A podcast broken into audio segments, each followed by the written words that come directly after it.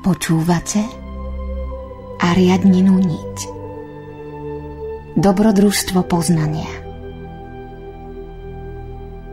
Spoznajme seba samých a spoznáme svet.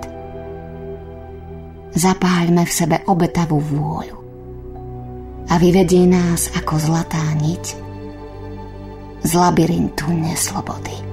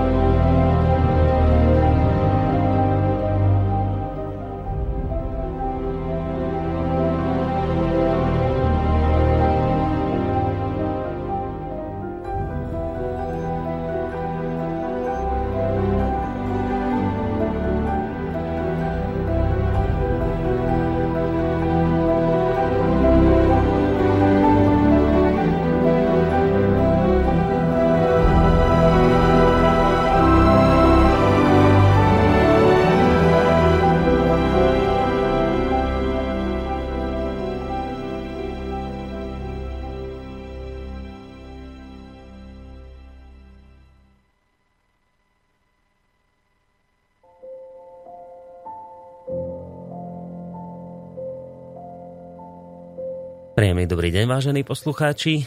Začína sa relácia Ariadnina niť, pri ktorej počúvaní vás víta opäť Boris Korónik. V úvode tej dnešnej časti mi dovoľte dva názory na tú istú tému, ktoré som objavil na internete, takže poďme na ten prvý názor. Život mimo našej planéty, dokonca inteligentný, o tom môžu mnohí pochybovať, ale každý, kto má čo i len trochu zdravého rozumu, si musí uvedomiť, že keď sa život a aj inteligentný vyvinul na našej Zemi, celkom istotne sa mohol vyvinúť aj na nespočítateľnom množstve iných planét. Na veľkom počte planét je iba v primitívnych a nižších formách, ale to je iba zlomok z toho všetkého, čo vo vesmíre existuje. Predpokladá sa, že vesmír sa životom len tak hemží a nie je ničím neobvyklým. Vo vesmíre, v takom, akom ho poznáme my, existuje množstvo rás a civilizácií, ktoré sú častokrát inteligentne na vyššej úrovni ako náš humanoidný druh. V skutočnosti ale nie sme na tom až tak zle, lebo existuje viacero civilizácie, civilizácií, ktoré sú na oveľa nižšej inteligenčnej úrovni a niektoré sú dokonca podriadené iným civilizáciám.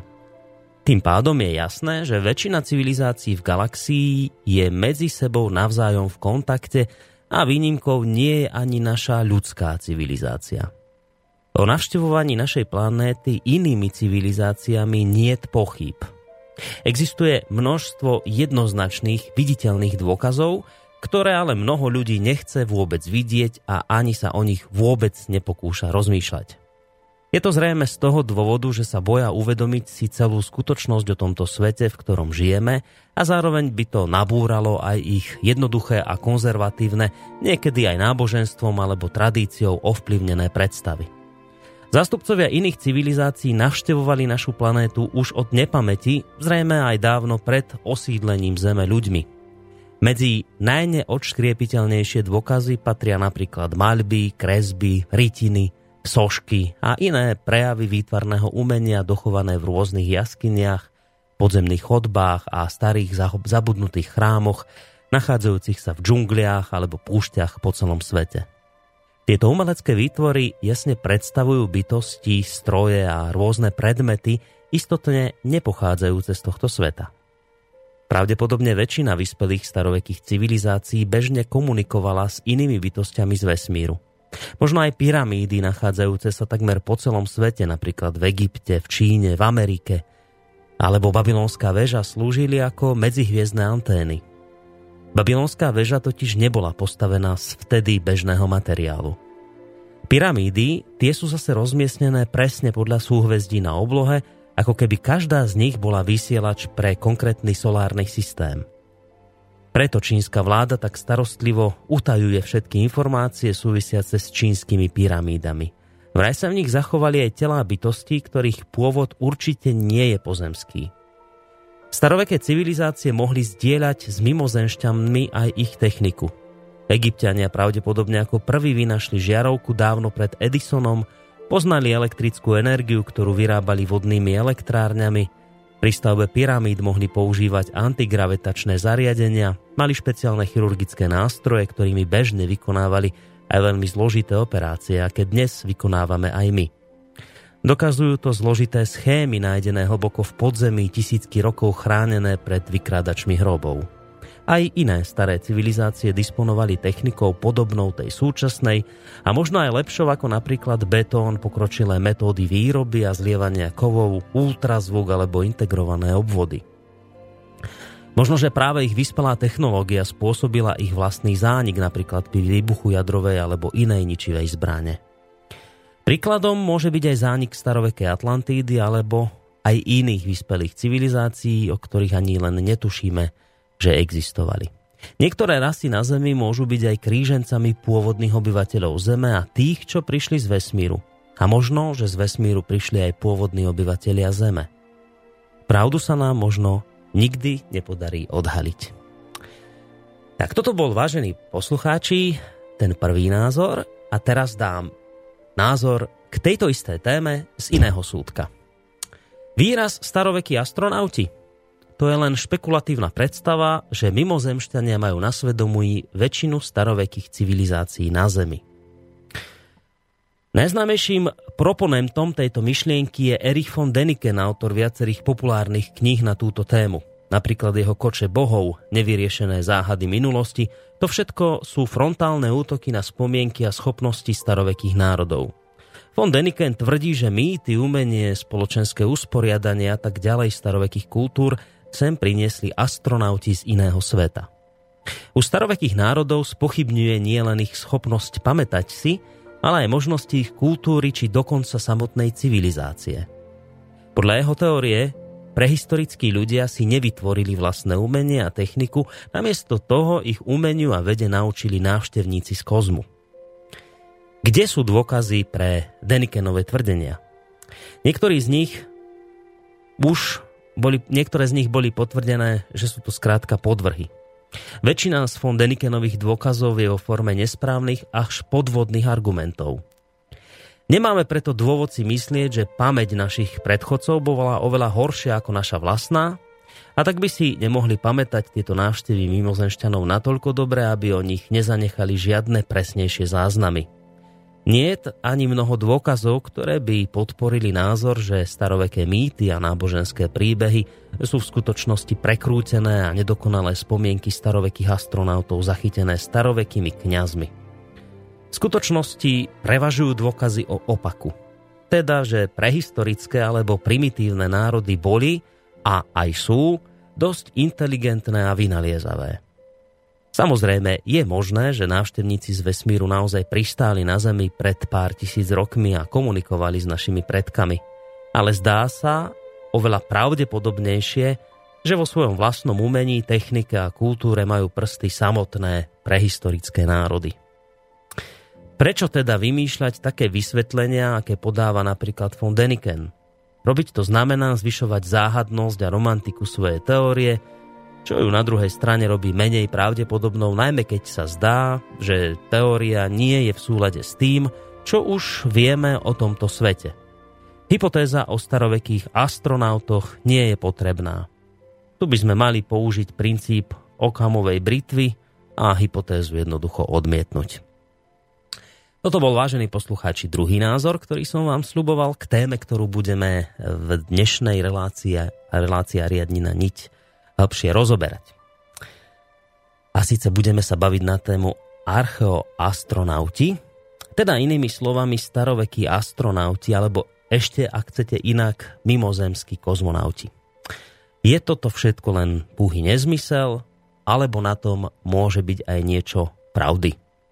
Čo na túto teóriu vlastne hovorí veda? A potom, ak by predsa len niečo ako archeoastronautika existovalo, kto sú vlastne archeoastronauti? Sú to mimozemšťania, alebo snáď anjeli?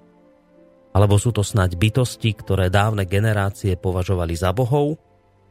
To sú všetko iste veľmi zaujímavé otázky, na ktoré dnes budem hľadať odpovede s človekom, ktorý sa už stal tradičným hosťom, alebo teda moderátorom tejto relácie. A je ním pán doktor Emil Páleš, sofiolog, ktorého máme v tejto chvíli určite na našej Skype-linke. Pán Páleš, počujeme sa však? Áno. Výborne, to som rád. Tak vítajte opäť v našej relácii. Samozrejme spolu s vami vítam aj našich poslucháčov. Naozaj veľmi skrátke poviem, že do relácie sa budete môcť zapojiť aj vy, keďže viem, že toto sú témy, ktoré mnohých ľudí, aj teda našich poslucháčov, dosť zaujímajú, tak dnes si dám naozaj záležať na tom, že v prípade, ak bude nejaký telefonát, tak ho určite zodvihneme. A takisto budeme čítať aj maily na našej mailovej adrese studio zavináč slobodný vysielač bodka es ká. To telefónne číslo si povieme trochu neskôr. Ja vám už v úvode dnešnej relácie len teda poprajem nerušené počúvanie. Tak pán Páleš, archeoastronautika, to je dosť kontroverzná téma, ktorá má tak svojich tvrdých zástancov, ako aj teda tých zástancov, ktorí sú hlboko presvedčení o existencii mimozemšťanov a hlavne teda aj o ich dávnom navštevovaní našej planéty. No a táto istá téma má ale na druhej strane aj extrémne tvrdých odporcov, ktorí teda považujú akúkoľvek diskusiu na túto tému za čisté bláznovstvo. No a mňa by takto na úvod, my sa samozrejme o tom budeme dnes podrobnejšie rozprávať, ale takto na úvod taká nástrelová otázka by ma zaujímalo, že kde v tomto celom stojíte vy? Že... že Či vy teda máte skôr tendenciu veriť na mimozemšťanov a možno aj na to, že nás navštevovali v minulosti, alebo ste v tejto téme skôr veľmi, veľmi opatrní a vidíte to skôr skepticky? Ja by som, myslím, to mal na chvíľočku zatajiť a prezradiť to až na konci. No dobre. Že by, by to bolo napínavé. Dobre. Do... Tie protichodné tábory, to sľubuje zábavu veľkú. A, a, nie, nie, tak aby sme sa tak no, bo to, nech to je napínavé, aby posluchač počúval, že sa k tomu prepracujeme uh, pracou s tými detailami. Dobre, toto som aj rátal, že mi zhruba takto, takto odpoviete, tak toto nechajme zatiaľ otvorené túto otázku, ale na túto mi hádam budete môcť odpovedať, že ako ste sa vlastne vy k tejto téme dopracovali, ako ste sa k téme archeoastronautiky dostali. Súvisí to nejak so štúdiom angelológie, ktorej vy sa venujete, alebo toto sú dve úplne oddelené veci? Ja sa tým nezaoberám o, veľmi. Je to tak, že bol som amatérsky astronóm ako chlapec, alebo že proste som mal k tomu trošku vzťah. A potom, keď som mal Sofiu, tak možno niektoré veci vtedy som ako všetky takéto témy riešil. Mhm. A teraz som vlastne vyťahol aj niektoré staré poznámky a knihy. Ale, sú, no, no ale teraz bezprostredne ten, tá výzva bolo, že my asi zo dvaja, traja takí posluchači písali. Najprv som si hovoril, ale však nebudem sa, ale potom som si povedal, že možno je to dobrý príklad. Znova ako také cvičenie myslenia a taká, taká výzva, že, že proste ako sa postaviť k takej kontraverznej alebo neistej téme. Mm-hmm. A súvisí to s tou angelológiou a to je dôvod.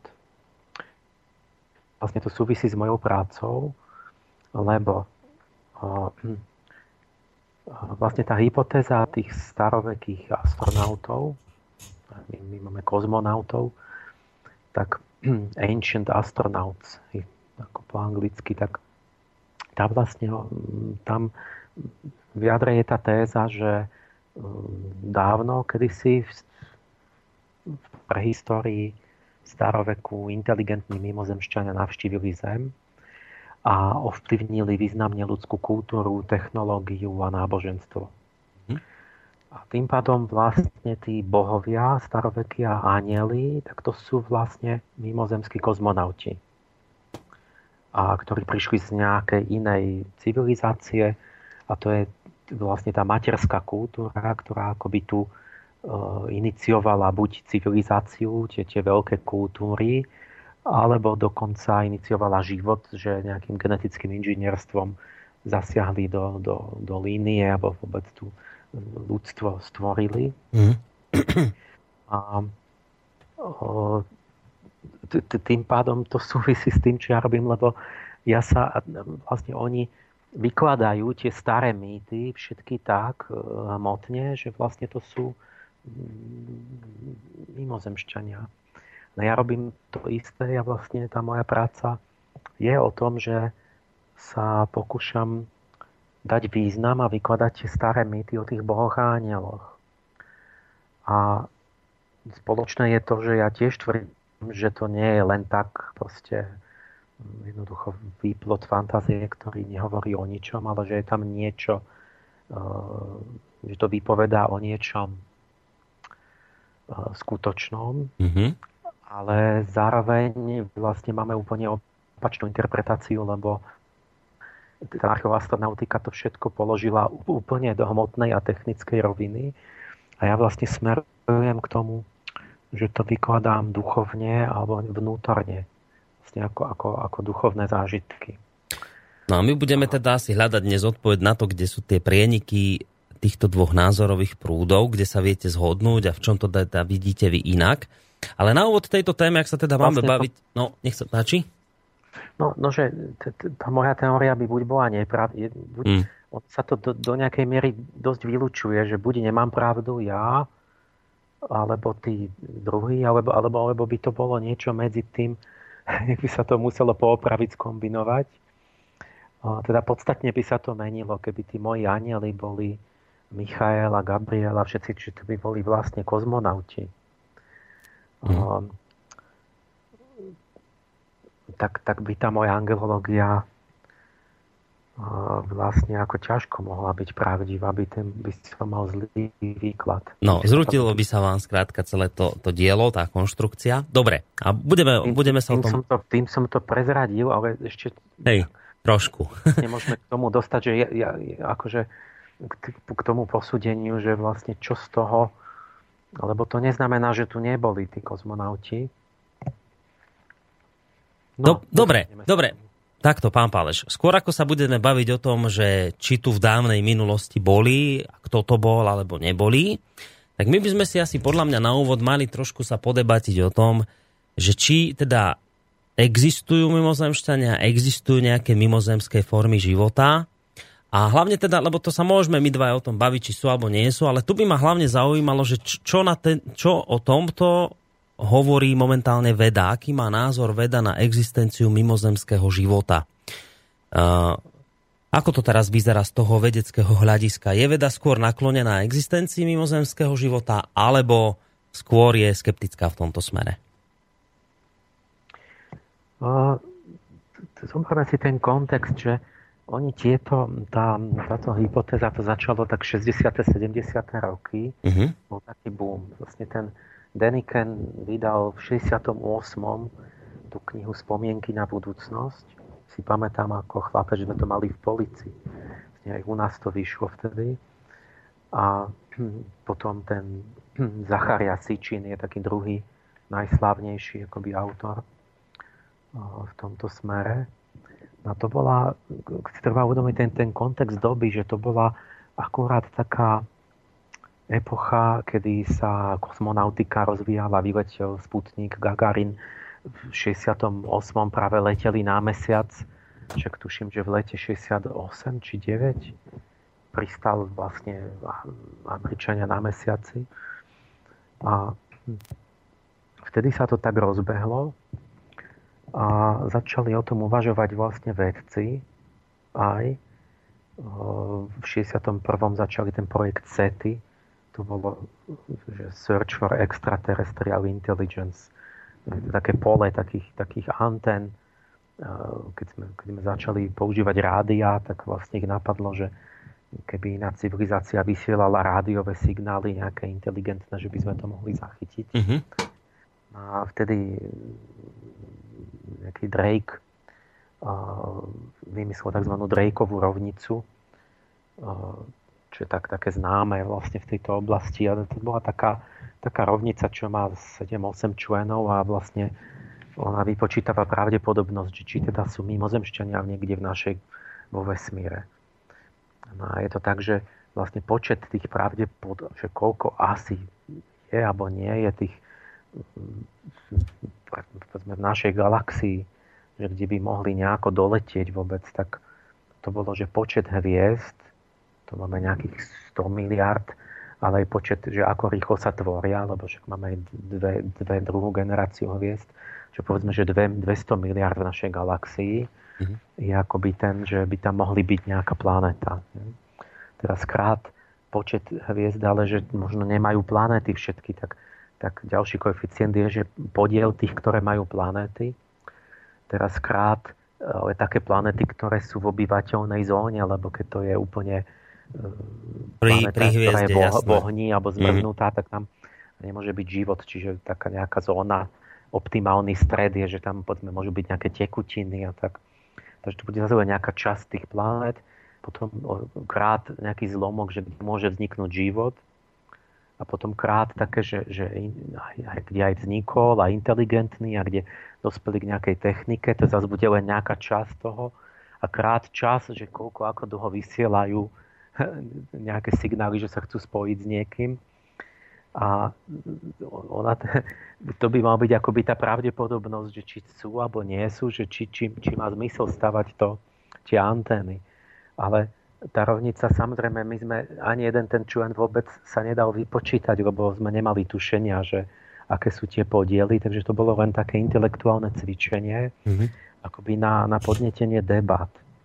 Ale toto, toto sa... Uh, toto sa zmenilo. Vlastne, ja keď som bol malý chlapec ešte, taký astronóm, tak vedci tvrdili, že sme skoro určite vo vesmíre úplne sami. Že to, to je nepravdepodobné a tak. A toto to sa odtedy úplne zmenilo. Teraz, teraz si odborníci myslia, že je takmer zaručené, že existuje život mimozemský. Že je to tak pravdepodobné a súvisí to so všeličím. Jeden aspekt bol ten, že o, sa, sa začali objavovať exoplanéty, či planéty mimo našej slnečnej sústavy. Teraz ich poznáme asi dvetisíc. Začalo to na sklonku tisícročia, v deväťdesiatom druhom roku objavili prvú. A teraz vlastne sme zistili, že je, je, je, niektoré z tých koeficientov tej Drakeovej rovnice, že jedna z piatich hviezd, dokonca každá piata má nejaké planéty v tej terestrické, čiže podobné Zemi v tej obyvateľnej zóne, plus minus. Mm. To znamená, že asi, asi jedenásť miliárd takýchto planét, ktoré by potenciálne mohli byť obyvateľné a celkovo asi trilión planét len v Mliečnej ceste. Počkajte, trilión, na... pla- trilión planét v Mliečnej trilión ceste? Trilión planét len v našej galaxii, pritom galaxii je, je nepredstaviteľne. No ale trilión planét, a... ktoré by mohli byť teoreticky obyvateľné? Nie, alebo... z nich jedenásť miliárd, čiže... boli v tej obyvateľnej, mm-hmm, zóne, ano, že by tam povedzme nejaké znesiteľné podmienky a z nich teda nejaká menšia a menšia časť, že teda by sa to naozaj tam niečo, mm-hmm, odohralo. Čiže teraz máme na obežnej dráhe je Kepler, vesmírny ďalekohľad, špeciálne na hľadanie týchto iných planét. Mm-hmm. A inak ten Ten, ten Kepler, na to je viac metód a ten Keplerov ďalekohľad, ktorý ho pomenovali, lebo Kepler vlastne bol planetológ, tak tento robí tak, že používa tranzitovú metódu, že keď náhodou tá planéta je akurát v rovine, že medzi Zem, hviezda a tá planéta, tak ona prelietava pred tou hviezdou tak, že ju zakrýva. A potom periodicky znižuje jasnosť tej hviezdy, mm-hmm, tá planéta je tmavá, a vidíte púzovať ako veľmi jemne, že tá hviezda trošku povedzme, o nejaké pol percenta alebo akoby stráca na jasnosti, ale pravidelne. A z toho môžete vypočítať aj, aj veľkosť tej planety, že koľko zakrie z tej hviezdy. Mm-hmm. A, tak ako sme Venúšu, keď vidíte prechádzať cez slnečný kotúč, tak to je čierna, čierny krúžok. To bolo pred pár rokmi, to bolo. A to je krásny úkaz. Ráno na svitaní to bolo vidieť aj v Bratislave. Ale to je iba maličký, maličký čierny krúžok, čo prechádza, takže veľmi nepatrne sa zníži jas slnka. A, o, takže vy tú planetu nevidíte, ale vidíte pulzovať jemne akoby svetlo tej hviezdy. Mm. A, a musíte to dokázať tým, že keď to veľakrát prejde, že to má periodicitu. A na to používajú tzv. Lomb-Skarglov periodogram, ktorý práve aj programujeme s priateľmi, lebo ja ten istý periodogram používam na detekciu tých periodicít v dejinách kultúry a na, tých, na tie anielské inšpirácie. Ale v dejinách. Mm. Takže, takže aj taká tu je to príbuznosť, že mám rovnakú štatistickú metódu, mm. ktorou chcem zistiť nejaký periodický jav. Ďalší aspekt, ktorý k tomu viedol, je, že si uvedomili, že možno je ten život pravdepodobnejší, že z Marsu sme mali nejaké meteority, kde boli nejaké chemikálie, že bola zrazu tak, tak sa im začalo zdať, že by to mohol byť nejaký vedľajší produkt nejakého primitívneho života. Potom sa zistilo, že na Marse je voda, mm-hmm. že to sú vyschnuté riečištia. Ku podivu bol astronóm pred vyše koncom devätnásteho storočia, tuším Lovell, ktorý ešte tam vtedy s tými ďalekohľadmi sa mi zdalo, že tam vidí kanály na Marse a že tam bude nejaká civilizácia, potom povedať, že to je blbosť, že tam nie sú. A teraz vlastne s tým spôsobom sme sa vrátili k tomu, že veď sú to rieky, tam tie také vyschnuté korytá, mm. že tá voda tam kedysi tiekla a tak. Tým pádom už by tam mohlo byť aj nejaký život. A tiež na, na Európe, to je mesiac Jupitera, sa zistilo, že tam je vnútri oceán. To je teraz najhorúcejším kandidátom na život v slnečnej sústave. Áno, že to je zamrznuté, ale tým, že je to blízko Jupitera, tak tie slapové sily vlastne drvia zvnútra ten mesiac a tým trením vzniká teplo, takže on zvnútra sa ten ľad topí. Čiže tam je pod, pod ľadovou prikryvkou tekutý oceán a tá voda by umožňovala život, keby neviem, ešte sa tam náhodou iné veci e, nevieme. A, a tak aj sú také nápady, že posúva tam sondu, ktorá tam pristane, pretopí sa cez ten ľad teplom a že bude potom ako taká ponorka plávať v tom oceáne v, v, v, na tej Európe a, a, a že pozrieť, či tam náhodou nie je nejaký, e, ne, nejaké živé organizmy. Mm. Uh, takže tak, takto sa to zmenilo, že dnes vlastne to pokladajú všeobecne za pravdepodobné, že by mohol nejaký život vzniknúť uh, jednoduchý aspoň, a druhá vec je inteligentný a to sa otočilo, čiže vo všeobecnosti uh, sa to považuje za vysoko pravdepodobné a teraz aj je tak za exo, exobiológia vznikla, kde seriózne vlastne akoby sa uvažuje o tom, že ako by mohol a nemohol vyzerať živé organizmy na rôznych, za rôznych podmienok, proste, kde sú úplne iné planéty, mm. tak by museli vyzerať veľmi inak, lebo máte inú atmosféru, inú gravitáciu, iné podmienky, inú obežnú dráhu, iné žiarenia, čiže to, to všetko by sa muselo presne prispôsobiť a úplne iné organizmy akoby vychádzajú, že, že akoby Ako by, ako by mohli žiť. No tam ešte to... treba, ak môžem teda doplniť jednu vec, že čo vlastne tiež prispelo k tomu, že, že postupne vedci zmenili názor na možnosť života na exoplanétach, alebo teda vo vesmíre, bolo aj to, že vlastne oni objavili nejaké baktérie, alebo teda nejaké formy života aj tu na Zemi v podmienkach, ktorých ich nikdy neočakávali, že dokonca ešte aj toto museli prehodnotiť, lebo oni mali dovtedy nejaký taký poznatok, že, že život môže vzniknúť len za istých podmienok a potom tu niekde pri nejakých horúcich prúdoch podmorských a neviem akých pri tých sopečných, proste kde už neočakávali, že by niečo mohlo byť, tak predsa aj tam ešte našli nejaké živé organizmy. Čiže ešte aj toto vlastne akoby prispelo k prehodnoteniu toho a, ich áno, postoja. Áno, to bol tretí faktor, že sme si uvedomili, že život nie je až taký krehký. Tak, tak, tak. A že že dokáže aj vo vriacej vode, čo má vyše sto stupňov v tých podmorských sopkách, že tam žijú organizmy. Dokonca, že tam sme vznikli, lebo že nie zo slnka, lebo tie prvé organizmy sú, nemajú fotosyntézu a vznikli tam v tme, vlastne niekde v tých, v tých sopkách podmorských, kde je, kde je vyše sto stupňov. A, a takisto, že život vieme, že je v skalách, ktoré, kde je väčší ľad, kde je väčšine pod nulou a, a proste v takýchto a, a tiež sú tam živé organizmy. Tak, tak to tiež prispolo k tomu, že by teda aj na takom Marse prežili nejaké veľmi jednoduché baktérie a podobne. Čiže dnes, keď to teda uzavrieme, tak dnes názor vedy, alebo respektíve týchto rôznych ľudí, ktoré, ktorí sledujú vo vesmíre možnosti života, sú už skrátka tak, taký názor razia, že áno, že, že existencia mimozemského života je, je zrejme naozaj reálna a je len akoby otázkou času, kedy to potvrdíme v budúcnosti. Toto je aktuálny názor. Veľmi optimisticky sa to ako zmenilo. Uh-huh. A dobre, a te- teraz ten, ten krok, že otázka, že a, a, a čo je inteligentný život, no. Čo návštevy na Zemi. Tak, tak, tak. Že keby, keby náhodou, že je to pravdepodobné, no, no vo všeobecnosti musíte povedať, že je to možné. Že nemôžeme to vylúčiť a, a keď tu sú nejaké civilizácie, že mohli byť aj na Zemi za tú dlhú dobu.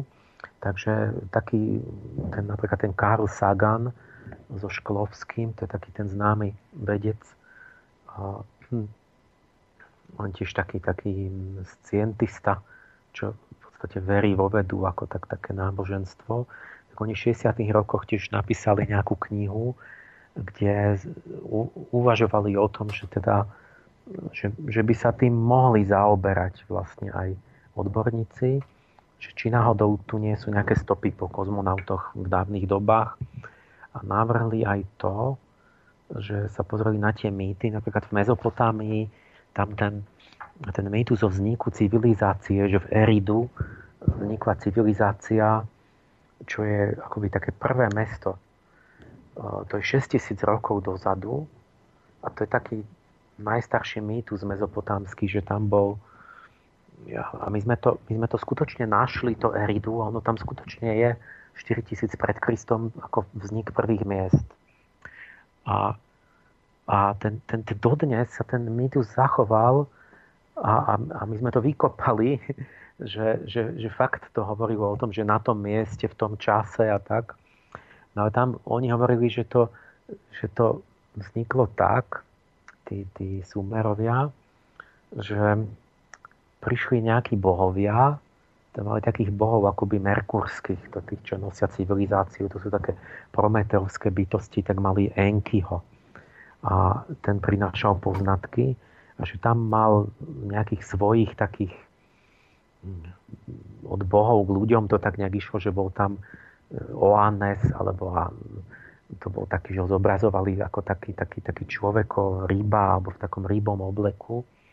A ten mal prvého kráľu Adapu, ale, alebo tak, že, že ten, ten prvý kráľ Eridu, že dostal od nejakých takýchto nejakých bytostí uh, nejaké schopnosti. No vtedy sa vyvíjala metalurgia a takéto nejaké nové veci. Mm-hmm. A zakladali sa mestá.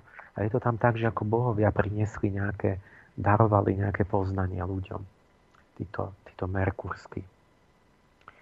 A, a tak aj ten Sagan hovorí, že sa pozrieť na to, že či by toto nemohli byť napríklad vyššia civilizácia.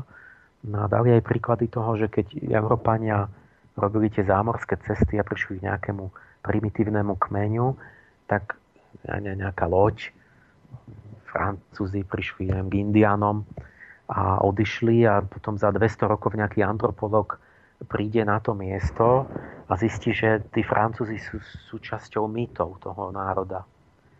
Takže to boli konkrétne príklady, mm-hmm. kedy vieme, že na Zemi sa stalo, že, že, tí, že, si, že si pamätali a že to mohli zrekonštruovať, že vlastne išlo o toho a toho kapitána, ktorý tam pristal vtedy a vtedy s loďou a že si pamätali a nejak opisovali to, že Že, že, že, že ako prišiel na nejakej lodi a čo mali a čo robili, ako boli oblečení.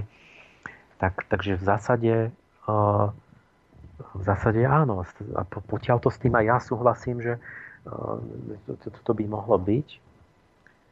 Otázka je ale, aké je to pravdepodobné a že či máme konkrétne dôkazy, že či keď pristúpime teda ku konkrétnemu, že či sme našli a čo sme našli a či je to len nápad nedokázaný, alebo či máme nejaké, nejaká, nejaká akoby evidenciu, ktorá by to robila vieryhodným. Mm-hmm. Toto je tá, tá otázka potom. No našli sme, nie? Však máme kadejaké sošky, ktoré pripomínajú astronautov, máme rôzne kamenné stavby, kde sú tie kamene vybrúsené tak, že medzi ne nevobcháte ani len špendlík. Máme konec koncov pyramídy, ktoré, ako som spomínal, v úvode relácie stoja presne podľa hviezd. Hej? A, a, a to, takéto artefakty, ktoré sa nám podarilo zhromaždiť, nie je toto dostatočný dôkaz? No, tak sa na ne pozrime, že aké to sú. Tak o, oni, títo proponenti, v podstate to sú také tri typy veci. Že jedna vec sú artefakty, druhá vec sú tie mýty a legendy, mm-hmm. ktoré, ktoré sa interpretujú, a tretia vec sú také tie medzery v historických vysvetleniach, že, že, že niečo je, čo nevieme vysvetliť, teda tá, tá mainstreamová veda, že to nevie vysvetliť, tak by to mohlo byť niečo iné. A aké máme aké máme čím začnem? Mýty. Máme v tých mýtoch všeličo, napríklad, čo vyzerá tak, že to môže vyzerať ako kozmické lode a kozmonauti. No až tak veľa to ale nie je, ale lebo tak v rozprávkach máte v mýtoch všeličo, že kde kto lietal a máte lietajúci koberec v tisícjednej noci, ale to nevyzerá až tak technicky, ale v Rámajáne v Indii máte takú vec, že tam lietajú na výmánach. A to je niečo ako lietajúca voz alebo, alebo mesto. Lietajúce mesto. Že, že taký veľký voz, palác lietajúci. A tak to by mohla byť nejaká kozmická loď veľká. Mm-hmm. Rávaná lieta hore dole vzduchom. A, a nejaké džainské spisy a tak ďalej. Ale vo védách a takto a mnohých mýtoch máte ešte oveľa viac, že tí bohovia, boh slnka, že lieta na voze, jak ten Helios, ťahaný siedmimi koňmi. Tak to, to už nevyzerá tak technicky. Ale kto vie, čo sú to tie kone? Tak napríklad je obľúbené, napísali niekoľkí o tom knihu, že Ezechiel v prvej kapitole má prorockú víziu. A teraz to, čo vidí, je, že vidí ako zostupujú štyria životvorí cherubíni, to sú tí, tí čo sa kreslia, že, že lev, orol, bík a aniel. Všetci majú ľudské tváre, sú to zvieratá s ľudskou tvárou. Také majú, každý má štyri krídla, čo sa bežne hovorí, to sú cherubíni. A potom sú tam nejaké kolesá v kolesách, ktoré sa točia a sú plné očí a, a vznášajú sa, pohybujú sa vzduchom. A majú, má to lesk akoby žeravého kovu a lietajú tam blesky a oheň a tak ďalej. A toto sa normálne interpretuje, že to sú tých, nejaká vízia prorocká vlastne Boha na, na tróne nesenom štyrmi cherubínmi. No a keď sa na to pozreli títo, títo autori, tak oni sa tak... tak Keď oni, oni vlastne si musíte vžiť do tejto, že oni všetko interpretujú materialisticky, takže čo to môže byť? Je tam niečo, točí kolesa v kolesách, šohá z toho oheň a teraz znáša sa to. A, a čo? No to proste Ezechiel vidí pristávať kozmické plavidlo, raketu. Uh-huh. Dýzas, ktoré šohá oheň. A, tak, no, a keď rozmýšľate, no čo iné by to mohlo byť? No len, len raketa pristávajúca. Čiže vlastne Däniken hovorí, že vlastne ten boh Jahve je kozmonaut, ktorý pristáva na Zemi v nejakom, v nejakom lietajúcom plavidle. Eliáš podobne máte zrazu, že sa vzniesol do neba na ohnivom voze a Hospodin ho vzal do neba. Jaký ohnivý voz? Tak to jediné, čo môže napadnúť reálne, je raketa. Mm-hmm. No, čiže v Biblii sa jednoznačne píše o raketách.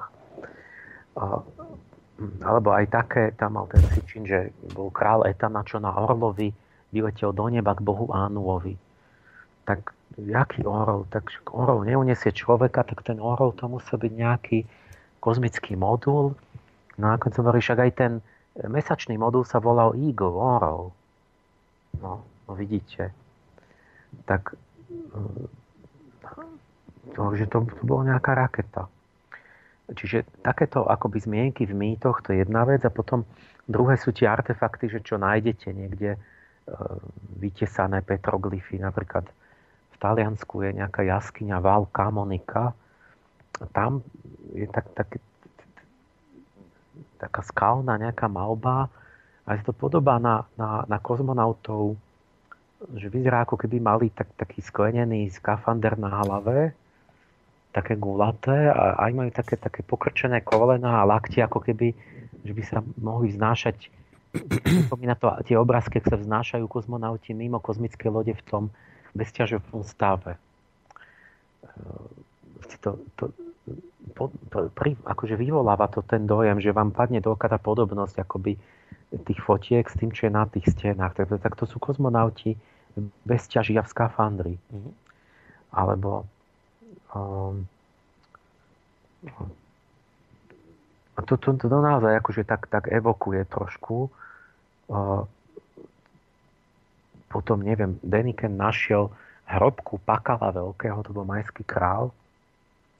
A tam on sedí na nejakom takom tróne, na takom kresle, ale sedí tam tak, že je ako keby tak uh, v takom štyridsaťpäť stupňovom úhle naklonený dozadu a má tak hore nohy pokrčené, tiež tak štyridsaťpäť stupňov. No keď, keď ste videli, že kozmonaut je tak, e, jak pri štarte, akoby si tak musia lahnúť do toho kresla, sa oprieť, tak to je, to je podobná poloha.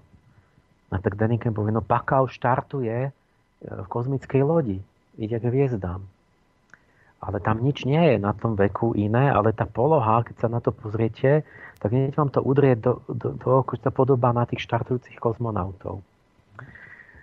Uh, alebo ten Sitchin niekde našiel na tých egyptských, kde sú všetky tie, tie hieroglyfy, uh, také tato, tisícky tých hieroglyfov, a niekde v Abide na SETI o hrobke našiel také, takéto sú schematické tvary. Tak povedal, že tu je helikoptera a, a dve lietadlá. A je tam taký tvár, že, že sa to ako podobá, ale to je také schematické, že, že to neviete, či to je helikoptera, ale že má to taký tvár, že by to trošku ako lietadlo, ako keby ste robili také logo lietadla. Mm-hmm. Že mohlo by to byť, aj by to vôbec nemuselo byť, ale nemá to žiaden kontext, nevyskytuje sa to nikde inde, není tam nič k tomu zmienky napísané v textoch, proste, že je to úplne také vytrhnuté z kontextu, že keď chcete, no si predstavíte, že toto to, to, to je lietadlo, ako obrys lietadla. No, na iných valčekoch, na tých mezopotamských, tam Sitchin videl, to všetko je také iba také veľmi schematické čiarky. Tak je niečo také špicaté, trojuholníkové s takými s takými kevkami na konci, tak hovorí, to je, to je raketa, má aerodynamický tvár a tam šľahá oheň z nej. A no, môže to byť raketa a ešte tisíc iných vecí, ale uh, Inanna, no, bohyňa, tak má taký klobuk, tí bohovia mali všetky také insignie, klobuky, rohaté a tak. No, a keď to vidí archeoastronauti, povedia, no pozrite, ona má ten príľbu a to má slúchatka na ušiach a má výstroj kozmonauta. A tak, tak toto interpretujú. Keď nejaký tak niečo tam stojí a idú z toho také vlnky, povedia, no to je radioterapia. A keď, keď máte v Biblii tú archu úmluvy, že tam chodili komunikovať s Bohom, tak povedia, to je jasné, to bola vysielačka. Že tam cez vysielačku komunikovali s tým, s tým Bohom, ktorým dával inštrukcie, cez archu úmluvy. To je tam jasne napísané, že tam chodil Mojžiš rozprávať s Bohom a tak. A to bola nejaká bednička. To bolo rádio. A, a, Čo to tu mám? Aha. To som hovoril. Á, li, napríklad na, Nazca, tam sú také, také geoglyfy, také línie obrovské. A niektoré z nich sú uh, také, že, že, že zvieratá, ale to je také veľké, že to zo zeme nevidíte. A vlastne vidíte to z lietadla. A Däniken povedal na to, že, že na čo to je, že to, keď to je vidieť iba z, zo vzduchu, tak vlastne to tí tomorci urobili, že pre tých mimozemšťanov, že aby to videli z hora, a tie línie, čo sú rovné, že to iba rovné čiary, tak to sú pristávacie dráhy nejakých raketoplánov. Interpretuje to tak, mm-hmm. tak že by to mohlo byť, že, že takto. A, alebo celá škála takých, že železný stĺp v dýli. Ten je zvláštny tým, že on nehrdzavie, že tí Indovia to nejak tak urobili, že to je tam tisícšesťsto rokov a ne, nehrdzavil. Inak železo bežne hrdzavie. No boli debaty, že neviem, že čo to tam, že čo, čo tam je v tom železe, že, že má takú, takú výnimočnú vlastnosť. Tak Däniken povie, no tak viete, veda to nevie vysvetliť. Je to nejaká mimoriadna technológia, ktorú nevieme a mohla by byť mimozemská. A čo iné? No ono by boli aj iné vysvetlenia, ale nevieme ktoré ešte. No jedno z nich by mohlo byť, že to boli aj mimozemšťania. Len, len tak, tak Däniken si vybral toto.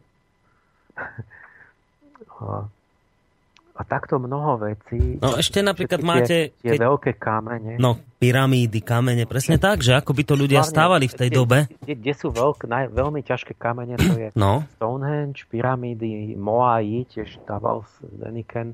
A potom v Baalbeku sú obrovské proste kamenné kvádre v tom chráme. A ešte v Peru tam je, tam je tá pevnosť, a kde sú aj veľmi ostro vybrúsené, že zapadajú presne do seba a strašne ťažké kamene, proste stovky tón. Tak toto bol taký klasický argument, že, že jak to urobili, že nevieme si to celkom predstaviť, že bez nejakých proste žeriavov, že jak, jak premiesňovali tie kamene, tak tak sa povedá, povie, že no, museli mať nejakú mimozemskú vyššiu technológiu. To znamená, že to je dôkaz, že tu bola nejaká vyššia civilizácia a niečo im museli dať. Napríklad antigravitačný mechanizmus, že sa vznášali tie kamene a tak.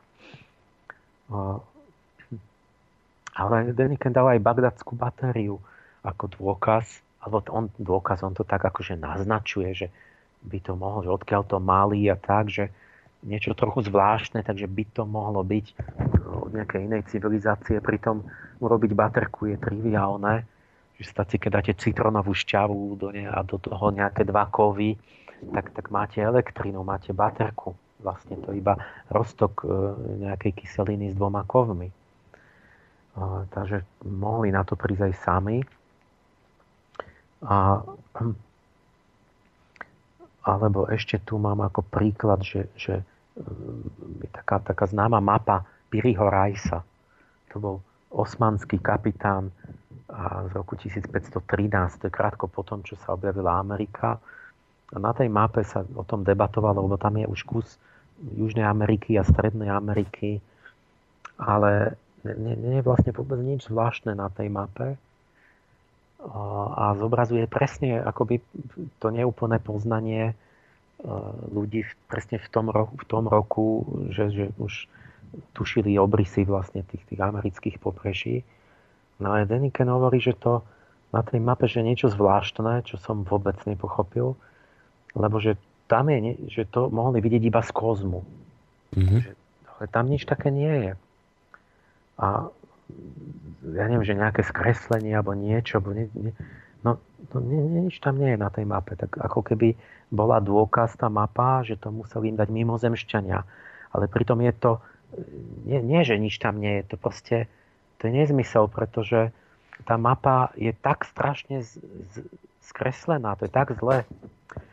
To je preto, že vlastne to je len pár rokov, čo, čo objavili Ameriku, tak tam o tisíce kilometrov je to vedľa. Proste Antarktida je úplne vedľa a, a Severná Amerika úplne blbo. Tam, čiže ten, kto analyzuje tú mapu, ten odborník vidí, že, že tam je popletené ešte koncepcie, že oni mysleli, že Kolumbus prišiel do, do Ázie. Čiže oni vlastne mysleli, že Kuba je Japonsko, Sipango, že takto zmiešali, či oni zmiešali rozprávania o, východ, o východnom pobreží Ázie, o Japonsku s, s Amerikou a, a to tam je dopletené, čiže tam vidíte, že jak vznikla tá mapa, prečo sú tam tie chyby. A keď tí mimozemšťania to im dali takúto blbú mapu e, z kozmu, že fotku, no tak to museli byť slepí, alebo museli mať strašne krivú optiku, tí mimozemšťania. Že, proste, keby to bolo z kozmu, tak by bola aspoň približne dobre tá mapa. A práve, že na tej Piríí Rajisovej mape je to, je to nesmierne zlé, lebo sú to iba také, že čo, sa, čo počuli od námorníkov, že, že čo tam asi približne je a tak tak, tak skombinované to je nejako. S tými pyramidami napríklad, že je to obdivuhodné, ale my dneska si myslíme, že toto sa im vyčíta, že podceňujú vlastne schopnosti ľudí, že dá sa to, veľká námaha, robí tam strašne veľa ľudí dlhé roky, ale my My, ne, my máme veľmi veľa informácií o tom, jak stavali tie pyramidy. Uh, my napríklad vieme, že uh, kto staval, mena vedúceho stavby, my vieme meno lekára, ktorý ošetroval, uh, keď padlo na nohu kameň robotníkovi, že kde bývala a takéto veci. Uh, my vieme vývoj postupný, vieme, že Cheops urobil prvú už tú tú typickú pyramidu, ale jeho otec Snofru ešte experimentoval a nevedel, ako to má urobiť. A robil tie pyramidy strmšie a mu to padalo, lebo mali väčší úhol, tak, tak potom je v jednej urobil tú lomenú pyramídu, že musel zmenšiť ten úhol, tak je zálomená. Tá tam dodnes stojí, tá Snofrúva pyramída. Čiže my vidíme vývoj, ako, ako oni robili chyby a, a ako to objavovali a tí mimozemšťania im to mohli, mohol predsa rovno povedať dobre. To je tá pointa, že, že, že preč, na čo im radili najprv, aby to zle robili, aby im padla tá pyramída a, a, a takto. Nie, čiže to, to vyzerá, jedno, vyzerá to tak, že my máme doklady o tom, že jak to ľudia skúšali postupne. Je tam tá, tá prvá Džoserová, tá je stupňovitá, tá ešte má schodíky a tak. A ne, nevyzerá to na tých mimozemšťanov. No ale Däniken to robí tak, že proste toto je už tá metóda, že do tých medzier, ako keby si tak zmyslí, on tu mal, tu bol v Bratislave mal rozhovor, že o pyramidách. A minulý rok tu bol. A teraz hovorí, že, že vidíte, že áno, že potvrdilo sa to, že som hovoril, že našli tam nejaké chodby v tých pyramidách. Nejaké priestory sú tam, nejaké chodbičky. A, a že čo tam bude v tých chodbách asi. A teraz, či on zoberie nejaký fakt a teraz je tam ten priestor pre fantáziu, pre nejakú ľubovoľnú naráciu a on sa dohaduje, že čo tam bude v tých chodbách. A teraz povie, že, no, že Masúdi, to bol taký arabský historik, keď oni ešte vôbec nemali tušenia, že kto tie pyramidy postavil, tak to pripisovali nejakých patriarchom. Tak povedali, že podľa týchto Arabov, že to postavil ten Enoch. Lebo Enoch, to je tuším Idris. Po, po, nie, milím sa, možno. Možno Idris, alebo niekto z tých patriarchov, ktoré poznajú Araby. A, a že hovoria Däniken, že no Enoch to bol ten, čo chodil jak ten, ten Eliáš, tiež na, na ohnivých vozoch, tento bol kozmonaut, čo chodil s mimozemšťanmi. A oni teda povedali, že on postavil tie pyramidy a čo tam bude v tých chodbách a on hovorí, že ja, ja, ja sa stavím, že ja, ja som presvedčený, že tam budú knihy. Tam budú knihy tých mimozemšťanov, kde bude to všetko to poznanie mimozemské schované. Čiže Däniken vie, keď, keď nevieme, čo tam sa nájde, že on vie, čo tam bude. Je presvedčený srdcom a rozumom, že, že tam schovali podľa neho čo iné knihy s tými poznatkami, tí kozmonauti. A tak, tak to si akoby tak myslí vlastne, že čo by to podľa neho asi mohlo byť. Ale povedal minulý rok v Bratislave, že, že neverte mi, ale premýšľajte. Tak, tak ja som ho posluchol, že, že teraz budeme premýšľať o tom. že on len tak ničomu ľahko neverí, Däniken, že máme premýšľať.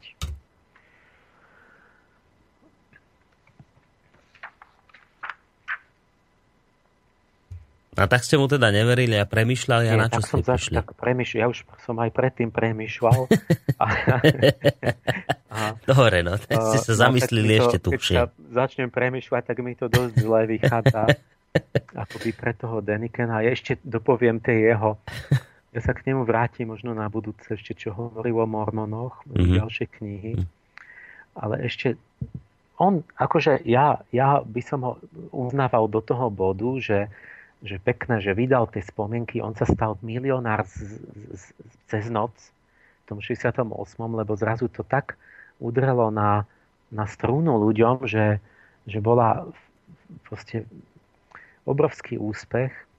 Däniken predal, teraz mal osemdesiatku, on predal uh, štyridsať kníh napísal a predal sedemdesiat miliónov vytlačkov v tridsiatich jazykoch. Čiže obrovský úspech. Takže ho to veľmi baví. Celý život odtedy už prednáša a vlastne knihy píše. Čiže ročne napíše jednu novú knihu o mimozemšťanoch.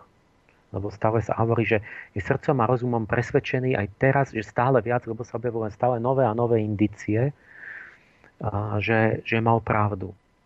A je pekné, že mať odvahu, že je to možné vo všeobecnosti, môže byť mimozemský život, mohli pristať aj na Zemi, uvažovať treba o všetkom, a, ale potom treba uvažovať správne a nejako triezvo a sa držať pravdepodobných vecí.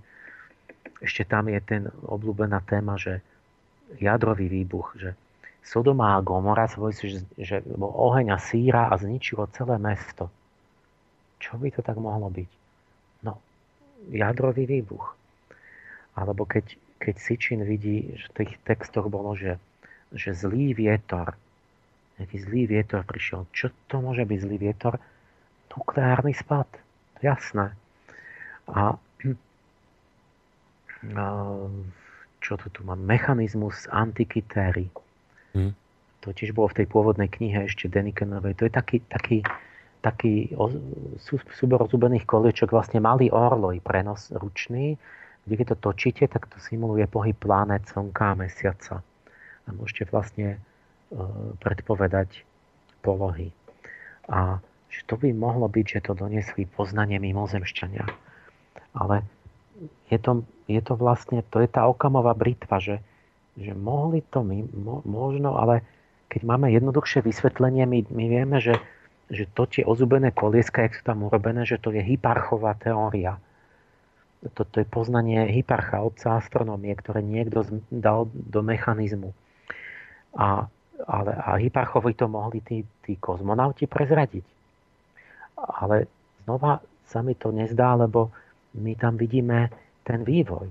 Že my vidíme, ako Babylončania po tisíce rokov pozorovali hviezdy, ako robili tie výpočty, ako to postupne spresňovali. A, a my máme tie tabulky, my máme desaťtisíc tabuliek tých astronómov, kde robia tie záznamy a tak ďalej, tak keby to Hipparchovi, že priletia, zrazu mu to prezradia, tak potom čo ten celý... Potom by to vzniklo, že bol by tam taký sek, že naraz, a predtým by nebolo nič, že by ľudia nevedeli o tých pohyboch nebeských telies. Mm. Takže vyzerá to skôr na to, že to postupne objavovali tie, tie antické kultúry, než že by to dali na, naraz, že by im... nebo tak, že by im naraz dali ten mechanizmus ako do daru.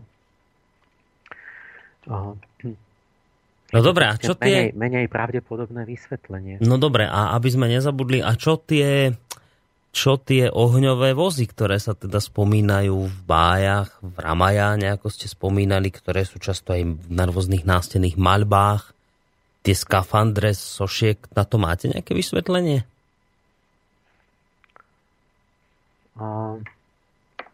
No neviem, tak to vyzerá na tie rakety potom, ale no. to, je, to, je, to je tak zase, že, že keď ja mám, ja neviem, tisícky mýtov a tých, tak a teraz v jednom dvoch sa nájde, jak tie výmány a teraz máte všelijaké veci a teraz tam máte päťsto iných vecí. Tie, tie niektoré tie malby, akože, že fakt tisícky sú a tak sme v tej Val Camonica, toľko sa tak podobá vizuálne, že pripomína to trošku, ale, ale keď sa, musíte sa zamyslieť aj pravdepodobnostne nad tým, že zo všetkého toho nepreberného materiálu, keď, keď, keď každý desaťtisíci by náhodou, keď máte milión tvárov, že to niečo pripomína, takže to by sa mohlo stať aj náhodou, že to pripomína, že to niečo iné. A, a, a, tie, také, a mnohé tie sú také, že to, to môže byť proste, že to tie rakety, no to, to, to oni tam nie, to možno vôbec nie sú rakety, to môže byť hocičo, že keby to bol nejaký iný predmet, tak by na to takisto povedal, že to by mohla byť raketa. Je to nejaký kúžel špicatý s niečím na konci a, a kľudne aj niečo hocičo iné. Takže vzhľadom na to Tie, tieto, tieto akože faktické artefakty by som povedal, že ich relatívne veľmi málo na to, aby to, že by sa dalo, že by to nemohla byť aj náhoda, že, že mm-hmm. niektoré sa podobajú, že v nejakej polohe ten, tá postava a tak. Takže, takže že, že čo hovoríte, že keby tu naozaj v minulosti boli nejaké mimozemské civilizácie a pomohli ľudstvu, tak by sme mali dnes oveľa viac a presvedčivejších dôkazov? No nie. V tých artefaktoch, maľbách a, a stavbách? No nie. No, záleží na tom, že čo sa odohralo, lebo vo všeobecnosti, viete, toto, keby sme nemali vôbec žiadne dôkazy, aj tak možno tu boli. A sme na nich zabudli, alebo, alebo sa to stratilo a tak. Uh-huh. Čiže vylúčiť sa to nedá. Ale druhá otázka je, že či máme dôkazy, či sú presvedčivé, aké to je pravdepodobné a že ako si to chceme konkrétne predstaviť, že do akej miery bol ten kontakt s ľuďmi. A potom, mm. čiže tá hypotéza sa nedá vyvracať vo, vš- vo všeobecnej neurčitosti. Lenže nedá sa ani potvrdiť vo všeobecnej neurčitosti. A teraz zaujímavé je, že keď máte konkrétnu predstavu, že čo, ako bolo, s kým, kedy a tak, tak potom už sa môžeme k tomu, môžeme to ako keby si urobiť názor a postoj, že, že či to sedí alebo nesedí. A toto urobil ten Zecharia Sitchin. Ten, ten vytvoril úplne konkrétnu takú, takú celé dejiny, že ako to bolo podľa neho. Mhm. Čiže teraz prejdem k nemu. Počkajte, takto prejdeme, ale máme hodinu no, za sebou, tak áno, skúsme áno. to predeliť. Nie, nie, nie dlho, naozaj len takou kratučkou e, hudobnou prestávkou. Takže túto úvodnú časť môžeme, teda túto prvú hodinku uzavrieť tak, že áno, máme tu nejaké staré texty, hlinené tabuľky, ktoré nejaké veci popisujú. Máme tu nejaké artefakty, máme tu maľby, máme tu stavby, a ktoré by za istých okolností áno, že, že aj mohli na niečo poukazovať, ale, ale že toto sú málo presvedčivé dôkazy, na ktoré sa odvoláva Däniken. Takto? Áno, môj prvý záver je, že vo, v, ne, v neurčitej všeobecnosti sa návšteva kozmonautov nedá ani, ani poprieť, ani potvrdiť, uh-huh. ale tie Dänikenové dôkazy sú skôr uh, nepravde... Sú, sú to akoby... skôr tie nepravde, veľmi nepravdepodobné interpretácie, akoby nadbytočné alebo menej pravdepodobné než, než mm-hmm. iné vysvetlenia, ale, alebo teda očividne aj, aj zlé, nepravdivé, že my, my vieme, že to bolo inak. Mm-hmm. Dobre. Dobre, tak týmto konštatovaním môžeme ukončiť túto našu prvú hodinku a potom budeme samozrejme v tomto rozprávaní pokračovať. Skutočne len veľmi krátka, minútová hudobná prestávka.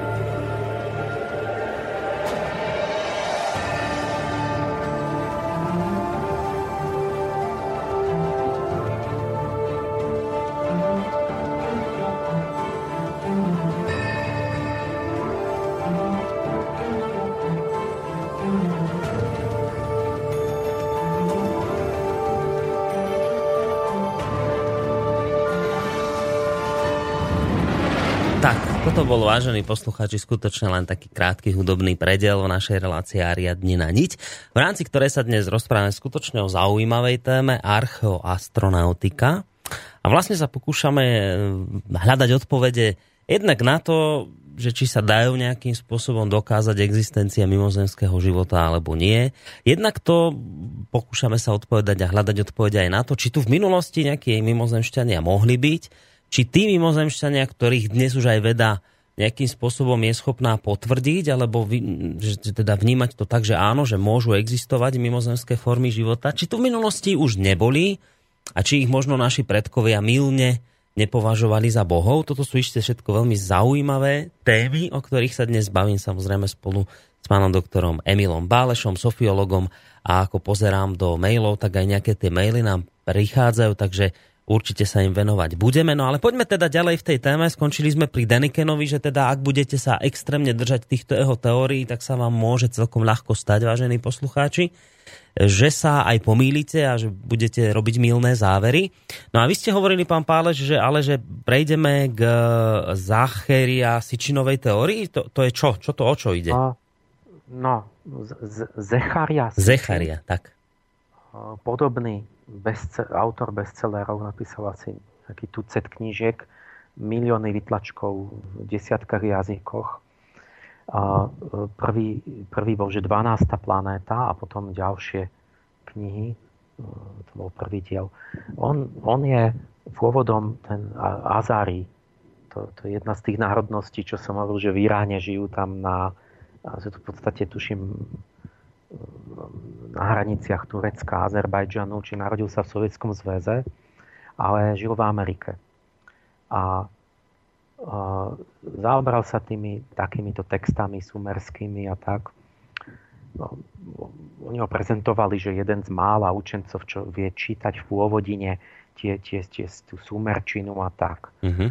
V skutočnosti nemal titul akademický, bol to novinár, a, ale možno samouk, že by mohol ako čítať.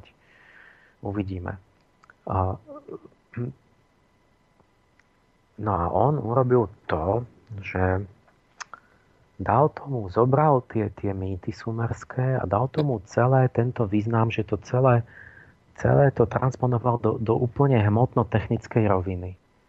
Že vlastne to celé je príbeh o o kozmogónii, akože astronomicky, o pohybe nebeských telies a o tých kozmonautov a inej civilizácii. Tak, takže čo on tam má? On hovorí, že um, lebo máte v Biblii taký záhadný verš, taký zvláštny. To je, to je v Genesis šesť štyri. Tam je, že, že a to boli časy pred potopou, keď synovia Boží chodili a brali si céry ľudí a mali s nimi deti. A teraz to, tí, tí synovia Boží, to sú nefilim, to tam v hebrejčine.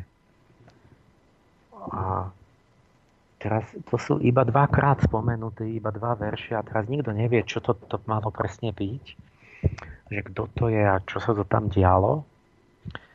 No a v tých normálnych náboženstvách tí rabíni a takto si to vysvetlili tak, že to sú nejaký druh ľudí, že ľudia boli nejaká taká skupina ľudí, ktorí boli akože synovia, že nejako Boha uctievali a tí druhí nie, a, a že sa nejak začali, zmiešali a tak. A že niečo také. Mm-hmm. A, a teraz ten Sitchin si všimol, a to už pred ním oni, aj Däniken, aj on, aj čo, veľa vecí tak prevzali a odpísali, už aj potom ich niektorí obviňovali z plagiatorstva. Ale proste Sitchin si hovorí, že ale veď prečo tam pre tie nefilim sú preložení ako obry v mnohých tých bibliách, že to boli nejakí obry alebo takí, takí tí, tí hrdinovia, starovekí polobohovia, že keď to, to nefil je od slova padnúť, že, že v Enochovi tiež sa o nich píše, že to sú padlí anieli. Napríklad Semjaza, to je niečo ako luciferský padlý aniel, ktorý z neba prišiel na zem, začali sa akoby, akože obcovať s pozemskými ženami, že naučili ľudí všelijakú mágiu a, a, a, a metalurgiu a, a zbranie a takéto akoby výdobytky. A, ale že potom boli nejak, že Boh tu musel ich, že ich tu nechal, že, že padli ako keby nejakí tí anjeli, čo, čo neposlúchli. Na to znova ako príbeh ako o tom Prometeovi, že boli nejaké, nejakí po, polobohovi vojaktori, alebo bohovia, ktorí neposlúchli toho najvyššieho a, a nejak tu, tu učili ľudí a priniesli im nejakú technológiu alebo čo. Tak Sitchin si hovorí, že prečo tam je, že padnúť, zostupovať, že to, je, že to sú vlastne nejakí, čo prišli z neba, tí padli anjeli, že a, a že to, to proste budú tí kozmonauti. Takže buď tí Nefilim, alebo Elohim, alebo Anunnaki, to je taká trieda prvotných bohov v tom Sumeri, to sú niečo ako nebešťania. Takže to sú vlastne, čo prileteli z neba kozmonauti. Mm-hmm. To je Sitchinové celá interpretácia, že majú aj krídla, napríklad Ahura Mazda, že ich s krídlami a mnohých tam kreslia aj tých anielov. A tak to je to, že, ako, že lietali. A, a on z toho celého tam všeličo tak, tak vydedukoval a si poskladal, si skladal takú mozaiku, že ako to podľa neho je. Takže vlastne a, pred štyristo tisíc rokmi začali mať títo inozemšťania problémy s ich atmosférou na ich planéte. A bola, bola nejak ohrozená, že sa im pokazí atmosféra a na jej udržanie potrebovali zlato. Zlato nemali, bolo na Zemi, tak prišli vtedy na Zem, aby tu začali ťažiť zlato. Kvôli tomu. Lebo chceli udržať svoju atmosféru. A najprv to nejak ťažili sami. Oni mali z toho zlata robiť nejaký, nejakú kopulu okolo tej svojej Zemi, taký akoby ochranný plášť. Aha, aha. Tak sa to tam niekde opisuje, myslím. To neviem. A, a, ale, ale no a teda preto prišiel, že Enlil, čo je taký vysoký boh, že to bol vlastne vrchný veliteľ tej, tej celej flotily tých inozemšťanov a ten si robil ten Enlilovo ne, mesto bolo tuším Nibiru. Takže vlastne Nibiru to bolo vlastne to stredisko hlavného veliteľa, kde bolo to, to pristávacie stredisko všetkých tých lodí. A,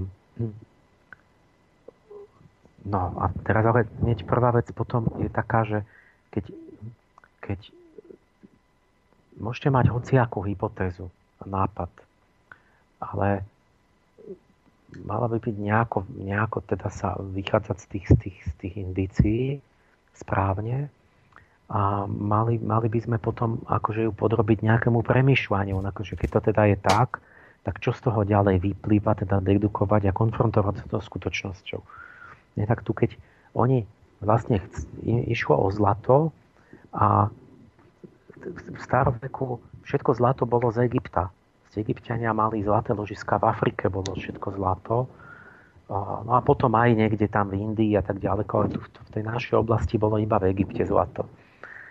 Plus minus obrovské množstva. V Mezopotámii nebolo zlato. Tam mali striebro. Preto aj platili striebornými talentami. A ja z prvú, prvú čudnú vec urobili tým podľa mňa, tým ozemšťania, že sa netrafili, a založili hlavne, že toto centrum Mezopotámie, kde zlata nebolo. Á, počkajte, že to zlato sme... Prist, prist, pristať v tej Afrike. Á, nie, počkajte, ale nie je to tak, že to zlato tam my sme zistili, že nie je práve preto, lebo už tí mimozemšťania ho zobrali odtiaľ? Á, to, no, tak to by tam boli potom tie vyťažené báne vlastne, nebo že tam, tam pracovali v báňach. Že najprv tam pracovali oni sami, a to hovorí Sitchin, že to sú tí Igigi, že to bolo nejaká, nejaký druh bohov, čo sa ne, začali búriť po nejakom čase. Mm-hmm. A tak potom tých niekde vyhnali, alebo čo nechceli pracovať, tak že vytvorili človeka na to, aby ako takého pracovného otroka, tí mimozemšťania nás, aby sme pracovali v tých zlatých báňach a ťažili im zlato. A no nevidím tie, tie, tie vyťažené báne, lebo zlaté tam. Ne, ne, nevieme oni, kde sú. No, no ale možno tam boli a my sme ich nenašli a ich zakopali, alebo čo. Tak mohli byť zasypané, no. Tak sú zasypané, dobre. A teraz tí Igigi sa im zbúrili a pred tristotisíc rokmi, že tu bol to čas, kedy je homo erectus, čiže opoludia, človek sfrámený. A raz Sitchin hovorí, že oni vtedy prišli a Enki, to je ten merkurský boh a to, t, t, a Ningiš Sida je s ním nejak spojený. Proste takí bohovia, čo majú ten kadu, kaduceus za symbol.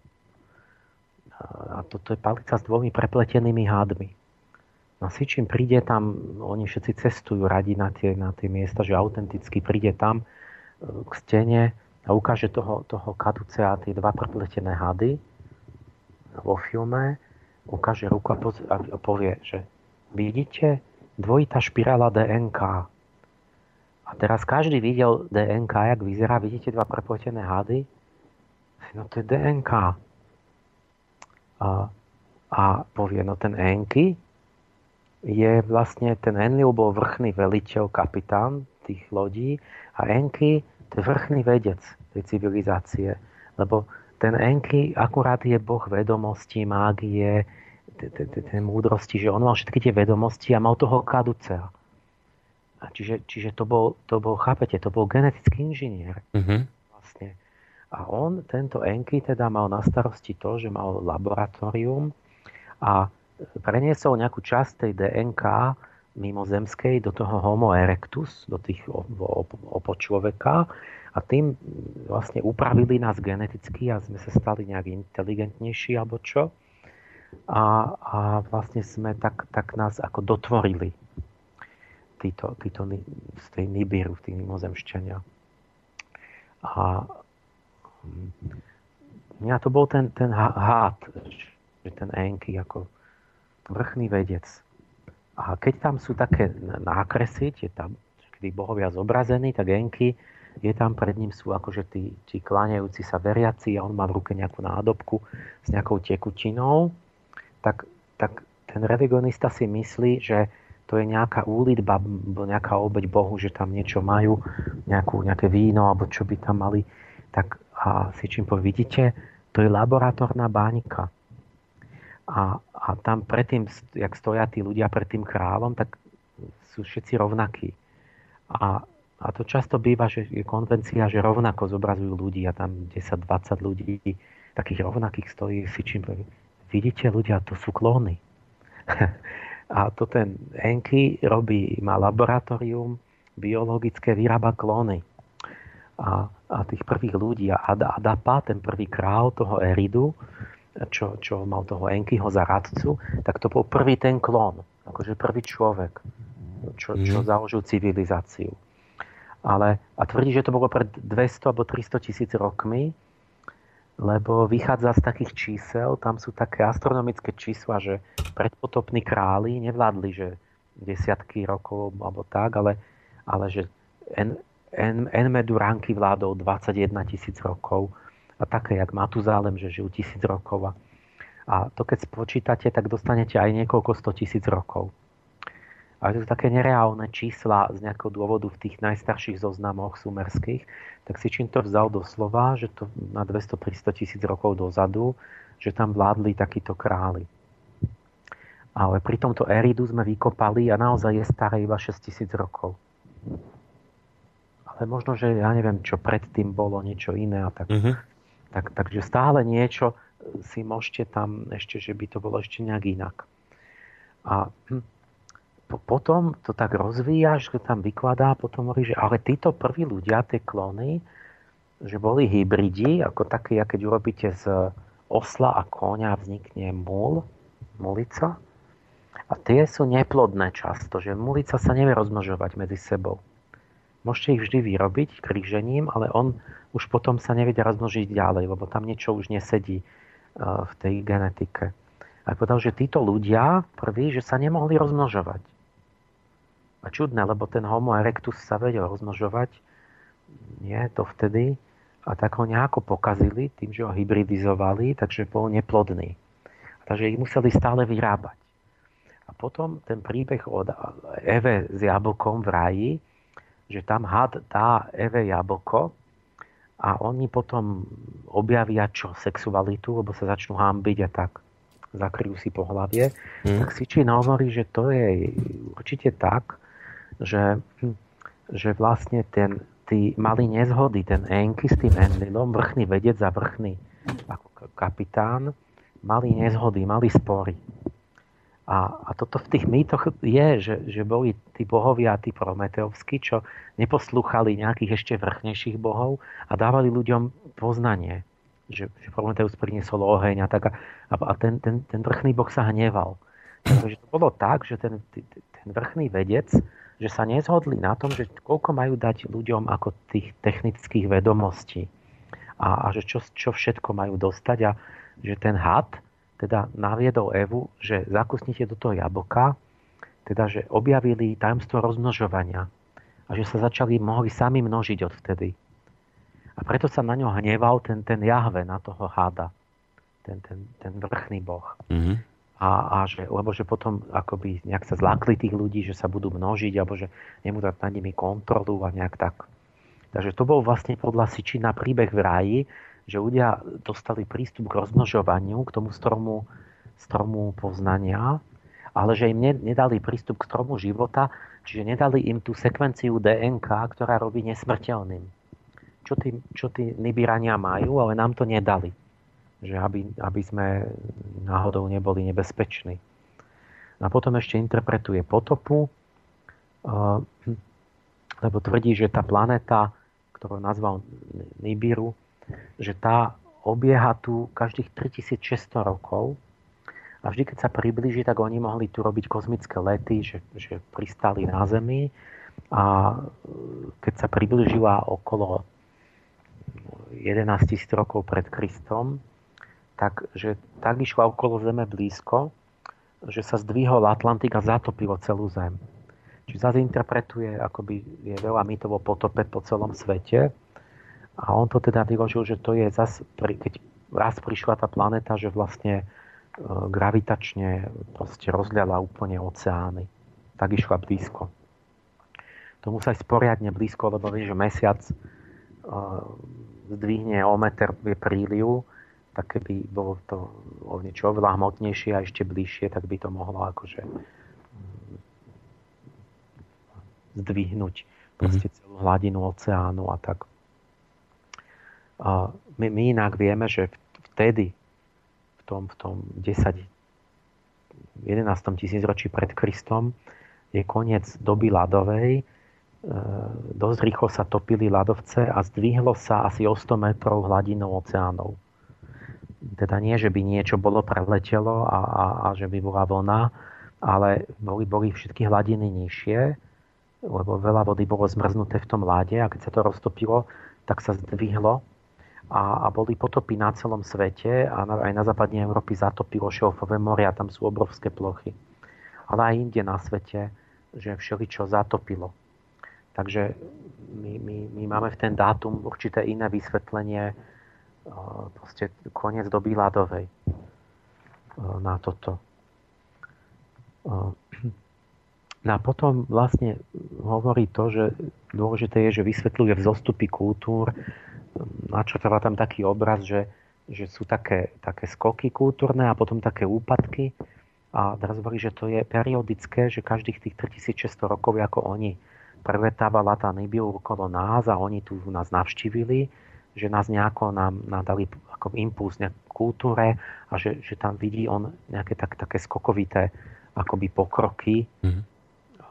Konkrétne, keď vznikal ten Egypt a Sumery, to bolo okolo tritisíc, tritisícpäťsto pred Kristom je taký vzostup tých kultúr zrazu, akoby, že tam oni prileteli, že to bol jeden z tých príletov a tak. Čiže toto je nejaká taká story z tých mýtov o tom, že čo tu robili tí mimozemšťania a potom, potom vyložil celý mýtus o stvorení Enuma Eliš, to je akoby mezopotamský mýtus o stvorení, že čo to znamená tak, tak, tak sfyzičnenie.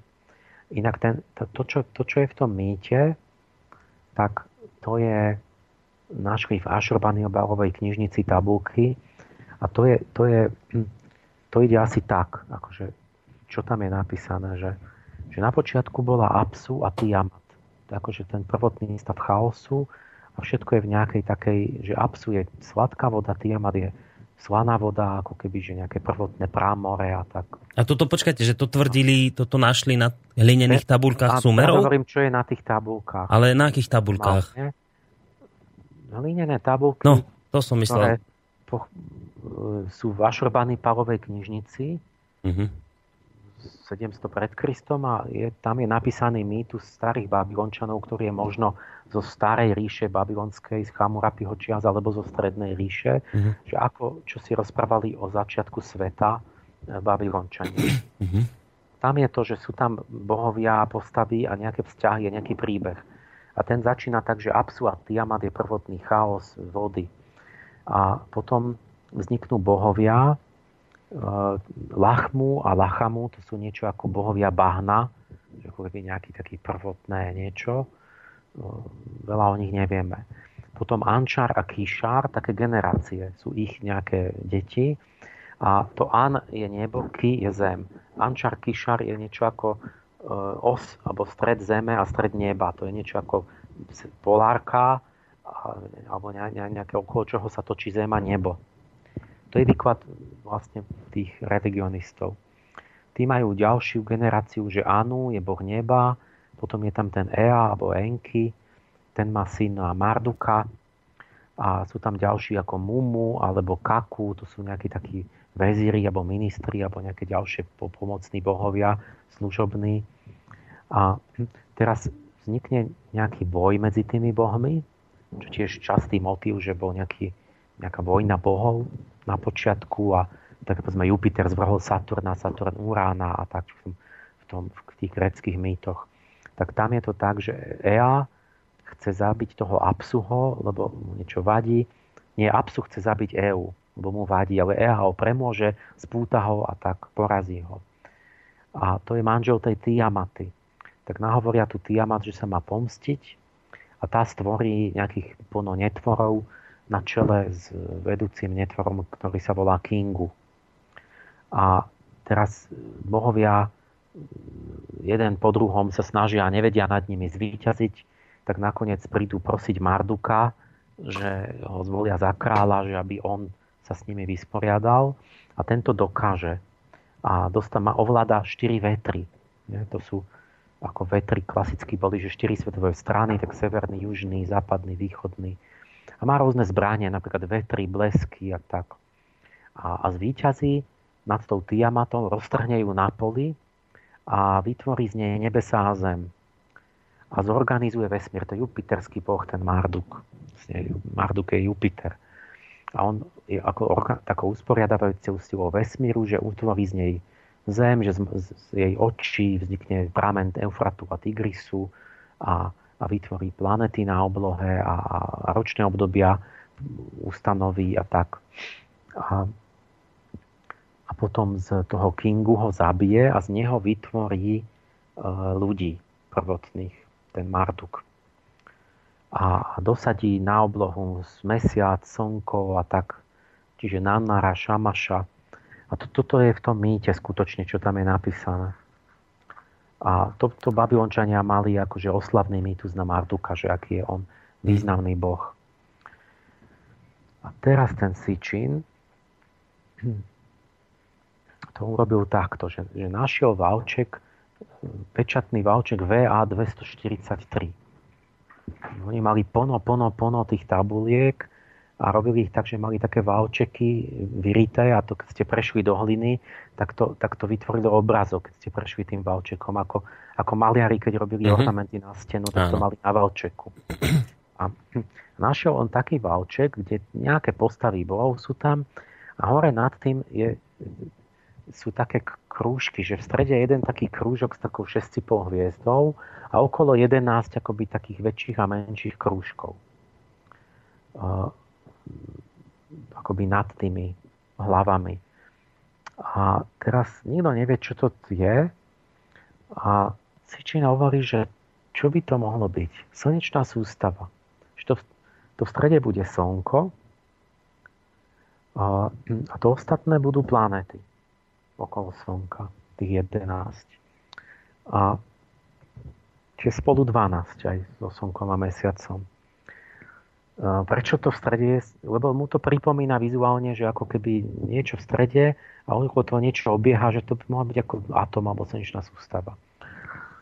A, ale v strede to slnko nevyzerá ako slnko, lebo Sumerovia zobrazovali slnko že ako kríž a potom ešte rovnoramenný kríž a potom spomedzi tých štyroch ramien ešte štyri také vonovky, akože vyžaruje svetlo a to bol taký štandardný. Všade zobrazovali slnko tak, že nie ako krúžok v šesťcipej hviezde. Takže to sú také, že to je milión vecí, ktoré potom akoby nesedia. Že, že, že nie, dobre, je to v strede slnko a ne, ne, ne, nevyzerá tak ne, ako indo, inokedy, keď slnko zobrazovali. A okolo je slnečná sústava. No ale v slnečnej sústave je jedenásť telies nie. Tak, že vlastne to nie, nie je slnečná sústava, ale Sitchin z toho vyvodí opačné, že vlastne to je slnečná sústava tak, ako vyzerala pôvodne. A že mali Babylončania o tom uh, absolútne detailné vedomosti, že vedeli všetko, aj Pluto poznali a tak, a to tam zobrazili na tom valčeku. Uh, lebo to mali od tých mimozemšťanov. Mhm. Jak to mohli? Nemohli. Jak mohli vedieť o Plúte? Alebo čo? No, mohli mať len mimozemšťanov. Čiže to, to, to už je začarovaný kruh vlastne, že vy vlastne máte niečo, čo má byť slnečná sústava, ale nesedí to, lebo to tak nevyzerá.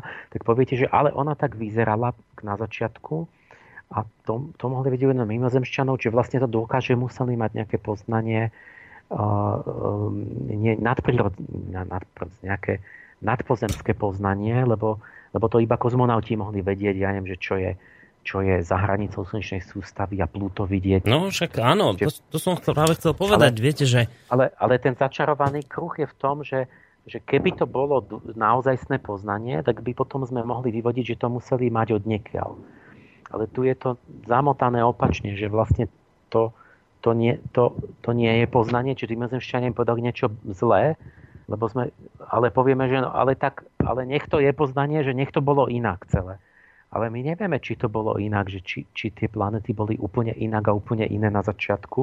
A to, to Sitchin vytvoril k tomu príbeh, že vlastne celé to Enuma Eliš urobil, akože to je popis vzniku slnečnej sústavy kozmogonicky. Kozmogonia je, je vlastne nauka o, o vývoji nebeských telies, že ako vznikajú. Tak a teraz pozerá, že ako sú v akom poradí a aké, aké veľké sú tie krúžky na tom, na tom valčeku. A že to je jedenásť planet v určitom poradí. A teraz, že tie najväčšie to Jupiter, Saturn, tie menšie Uran, Neptún a tie najmenšie to Zem, tie terestrické planety a tak a Pluto. A, a všetko, čo vedel úplne presne. A zaujímavé, ale napríklad Eris je, je planetka väčšia než Pluto. A t- lebo to sme objavili nedávno, a to, t- a to im tí, tí mimozemšťania zabudli povedať. Pluto im povedali a na Eris zabudli, lebo to Sitchin nevedel. A t- keď si všimnete, že aj taký aspekt toho, že, že tí mimozemšťania, oni majú vždy e, presne ten stupeň technickej vyspelosti a presne tie vedomosti, ktoré máme my práve teraz. Akurát. Hm? Že keď my objavíme lietadlá, rakety, helikoptéru, radioterapiu a tak, tak to oni akurát majú, že všetko, čo tam vidíte, že to bude ono. Čo je, to bude presne ono, ale predstavte si, že ešte pred päťdesiat šesťdesiat rokmi by vás vôbec nemohlo napadnúť, že tie hady sú dé en ká, že keď niekto je opretý tak v takom pololahu, že to je, že to je štartovanie rakety alebo také veci. A možno za sto rokov zase bude úplne iná technika. A my, my interpretujeme všetko, čo tam je, že to je presne stav techniky, to, čo ty, my teraz máme, čo je ľuďom zrozumiteľné teraz. Mm-hmm. Chápete, že to je, to je tiež taká časová náhoda, že ešte pred polstoročím by to nemohli pochopiť, bude jaké dé en ká, čo to je, a jaký čo kozmonaut. A, a už za sto rokov možno to bude smiešné, že, že, že prečo akurát rakety, že prečo nie je úplne iná technológia a, a zase si to budú vykladať za sto rokov, že vidíte presne tá, ktorú máme, ja neviem, čo bude v dvadsiatom druhom storočí. Čiže budú úplne iné výklady podľa toho. Čiže tak ten videl, že im všetko presne až po Pluto im dali, ale na Eris zabudli. Lebo, lebo to práve v tom sedemdesiatom šiestom, kedy Sitchin písal knihu, tak to on nevedel. Ale vlastne to tam malo byť na tej tabulke. Hmm. A teraz urobil dosť akože drastickú vec, drzú, že povedal, vidíte ten postup na tom, že, že čiže podľa neho vedeli o dvanástich planetách, ako dvanástich telesách so Slnkom a Mesiacom. Lenže my máme všetky tie tabulky za všetky tie tisícročia, pozorovali oblohu, záznamy dennodenne a sumery všade hovoria len o, piatich, o tých siedmich planetách klasických. Nie o dvanástich. Čiže nikde nie je ani najmenšia zmienka, že by vedeli o nejakých iných ďalších planetách. Ale Sitchin tvrdí, že to mali veľmi presné vedomosti a všetko o tom vedeli, lebo, t- lebo tam vidíte krúžky na tom jednom valčeku. A teraz povedal, že ktorá je ktorá, tak zase tie veľkosti nevychádzali v tom poradí, tak povedal, že no pôvodne boli inak zoradené úplne tie planety v slnečnej sústave, že každá bola na inom mieste. A tak ako je to na tom valčeku. A, a hovorí, že čo je to v strede, že, že teraz, a teraz celú tú, ten mýtus o stvorení, tie postavy, povie, že to sú fyzické telesá tých, tých planet. Kozmické telesá, fyzické. Takže tam to začína tým Apsuom, že ten bol prvý na začiatku, tak, no, tak to bude Slnko. Čiže to v strede, ten krúžok, to je Apsu. Ale to je boh vlastne sladkých vôd podzemných. Normálne v mezopotamskom náboru. Povie, to je Slnko. Pritom, a prečo? Jeho myšlienkový postup je, lebo že Slnko je prvé od počiatku už v tom mýte a Slnko to bolo v tej prámlovine, ak sa tvorila slnečná sústava, muselo byť to tá hviezda v strede, Slnko prvé. To, to bude, dajme, že to bude ten Apsu. Ale on ignoruje to, že, že, že, že Slnko je po, po celé tie tritisíc ročia je všade úplne jednoznačné, že Slnko je Šamaš, má inú značku, je to iný boh, je to boh Šamaš, alebo Útu u Sumerov. Nie, nie Apsu, to je iný boh. Nemôže byť Apsu Slnko, keď Útu je... je to, to, tomu nevadí, to on nepovie. Teraz povie, že, že Lachmu a Lachamu, čo sú tí bahenní bohovia, to bude Venuša Mars. Ale veď Venuša je Inanna. To je bohyňa úplne iná a Mars je Nergal, to je úplne iný boh. A on dá úplne iných nejakých tam... povie, že Ančar a Kyšar, čo sú tie, tie osy otačania, nepovie, to je Jupiter a Saturn. Lebo tam vystupujú, tak ich priradí proste planetám. A úplne ignoruje, že ale veď Marduk, Marduk je, je hviezda z Jupiter, planeta Jupiter je Marduk. Žiadna pochybnosť nikdy nebola za, u, tých, u tých súmerov. A, ale on povie, nie, da, da, že to bude ten Kyšar, čo je niečo úplne iné. A Marduka dá, že Marduk to bude tá dvanásta planéta, to Nibiru, tam kde žijú tí Nimozemšťania. Čiže on to priradí tak, že každý ten Mezopotamec by mu povedal, že, že ale preboháve, toto nie je náš názor. Veď my tvrdíme, že to sú úplne iní, sú tie planéty, pretože oni práve stotožňovali každého boha s planetou, ale úplne iných bohov. Z in... Tie planéty mali iných bohov, než Sitchin vymyslel. A kde je tá Tiamat? Tak povedal, že, že Tiamat vlastne je taká planéta, čo pôvodne obiehala tam, kde je teraz pás asteroidov. A, a všetkých priradil, že Kaka je, je Pluto a Kingu je Mesiac a Anu, Anu je, je Urán. Neviem vôbec prečo, len toho, toho očividne napadlo, lebo Uranos je po grecky nebo a Anu je tiež nebo po... Tak, tak ako keby to tak nejakým hybridom z tej grečtiny povedal, že Anu, boh neba, bude Uranus vlastne ako planéta, lenže tá planéta, že je nazvaná Uranom, to je, to je náhodný nápad astronóma, ktorý objavil ten Urán. Vlastne ani není o tých Grékov, lebo oni nevedeli, že existuje tá planéta. Čiže takto to tam ako keby náhodné asociácie, proste, že náhodné nápady, proste takto bum, bum, bum. A v rozpore s dvesto vecami ďalšími, s celým tým náboženstvom. A A teraz vymyslel takú celý príbeh, že všetko, čo sa odohráva vo vzťahoch medzi tými bohmi, že to sú vlastne zrážky tých nebeských telies. Že, že vlastne ten Marduk je nejaká planeta, čo vôbec nevznikla v slnečnej sústave a priletela niekde. Marduk je Nibiru, to isté. Pod, od niekadiaľ zvonku. A že keď Ea splodil Marduka ako jeho otec, že to vlastne je to, že ho gravitačne pritiahol niekde zvonku, Ea je Neptún, vyradil Neptúnu, pritiahol toho Marduka Nibiru niekde zvonku do slnečnej sústavy. Tým ho ako splodil. A teraz, ten, ten, a teraz je príbeh Marduka ako hlavná postava, že to je planéta, ktorá vletela zvonku do našej slnečnej sústavy a teraz bojovala s tými všetkými bohmi a narpila riadnu šarapatu. Takže Marduk, pritiahnutý Neptúnom, vletí a teraz Sitchin vykladá príbeh, že ide okolo Neptúna a, a,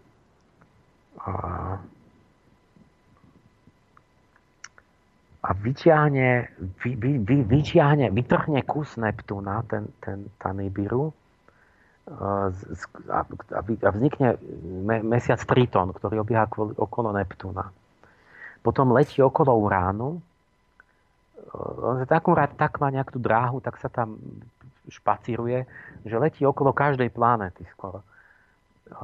A Urán vytrhne z toho, z toho Nibiru, vytrhne štyri kusy, ktoré sa stanú jeho obežnicami. Vzniknú mesiace tým, že letí okolo, že vytrhne z neho kus. A to sú tie štyri vetry toho Marduka. Že tie vetry sú jeho mesiace, ktorými ako mláti tých druhých bohov. A, a teraz pr- príde až k tej Tiamat, ktorá obieha tam, kde sú asteroidy teraz. A čiže, čiže Sitchin tvrdí, že tam vznikla planéta. Dosť veľká. Dnes astronomi tvrdia, že tam nikdy nevznikla. Že to je tam preto, lebo sa tam chcela utvoriť protoplanéta, ale Jupiter bol príliš blízko a roztrhal svoju gravitáciu, že nedovolil jej vzniknúť. A podľa Sitchina tam bola a ten Marduk išiel okolo a, a, a jednom z tých severným vetrom, či jedným z tých mesiacov, ktorý vytrhol z Urána, či, či Urán z neho, tak ju roztrieštil na poli, to je, že rozsekol Marduk Tiamat na polku. Mhm. A, a z polky zostali asteroidy a z druhej polky vznikla Zem, ale vy, vy, vysotená na inú dráhu. Čiže vtedy sa presunula polka tej Tiamaty, ten zvyšok na zemskú dráhu. A, a z tej druhej polky vznikli asteroidy.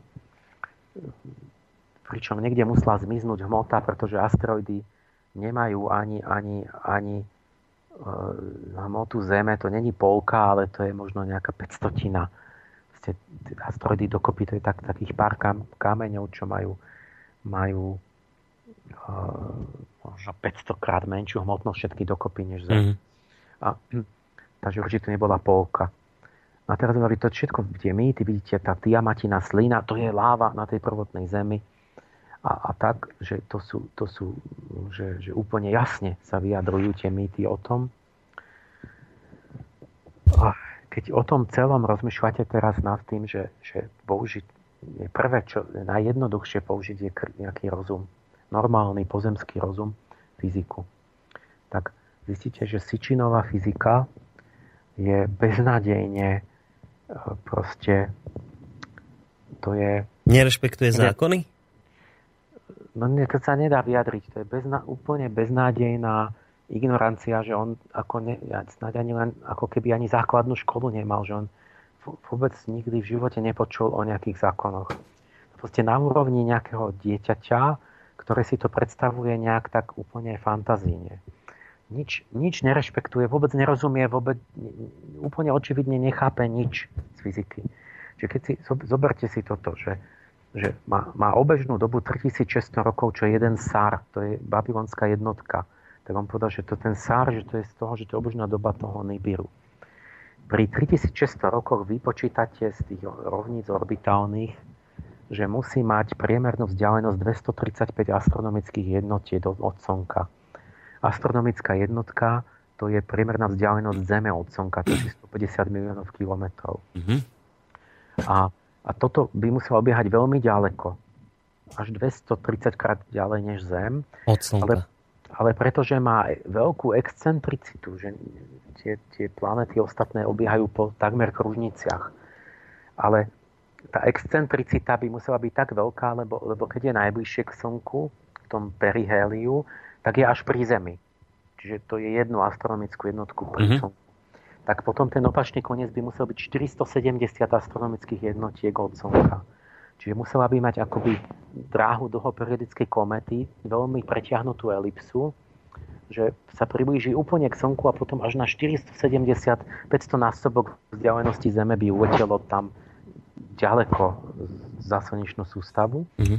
A teraz z Keplerových zákonov, neviem ktorého, vyplýva, že, že to potom je tak, že vy keď ste v tom periheliu, keď ste blízko Slnka, tak musíte ísť strašne rýchlo, aby ste nespadli. Čiže tam robíte bzunk, to by bolo len pár mesiacov tu. A potom keď ste v tom aféliu ďaleko, tak tam veľmi pomaly letí tá planéta. Čiže to nejde rovnomerným, ale musel by byť tak, že sa úplne strašne rýchlo a potom sa spomalí a potom sa obratí a tak. Čiže tá, tá Nibiru by tu prefrčala pár mesiacov a inak by bola tritisícpäťstodeväťdesiatdeväť rokov by bola tam vonku, vyhodená v tme a v zime proste pri absolútnej nule. Tam, tam by trčala úplne za, kde Slnko by bola ako vzdialená hviezda, trošku by svietilo a tak. A to, to je... To, tomu mnohí kritici všeličomu hovorili, že napríklad aj toto, že čo tam, že, že jak tam že by tam bol život, že jak tam žijú. Že on hovoril, že, že oni atmosféru zachrániť potrebujú zlato na záchranu atmosféry. Aj tam žiadna není atmosféra.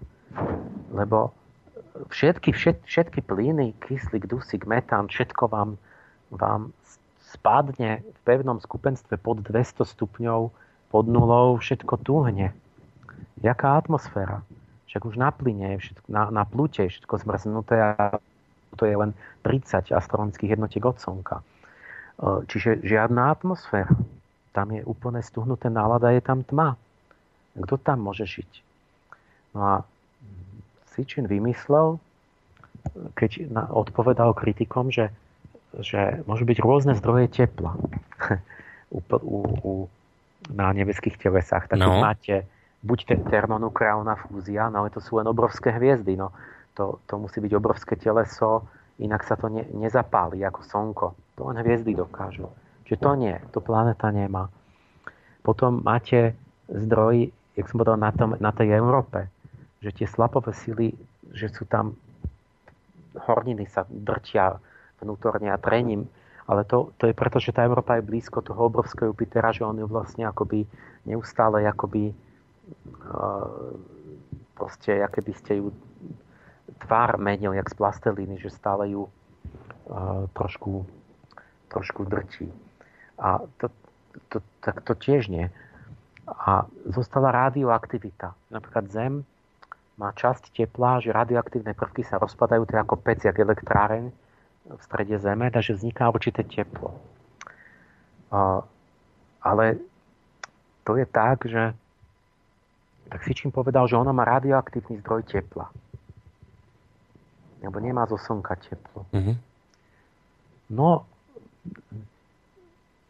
ale čiže no, dobre. Ta, takže zase vy potrebujete ďalšie a ďalšie a ďalšie a ďalšie akoby predpoklady a predpoklady a predpoklady a náhody, že aby to bolo možné, aby musel vybudovať ten príbeh, že ešte to potrebuje, aj to a to a ešte aj to a ešte aj to. Mm. Čiže mne, ja keď som čítal tú knihu pred tými dávno, tak som ne, to ne, nevydržal dočítať, lebo som si povedal, toto, táto tá teória je taká, že, že, že zoberiem pohár sklenený, na ňo dám dosku.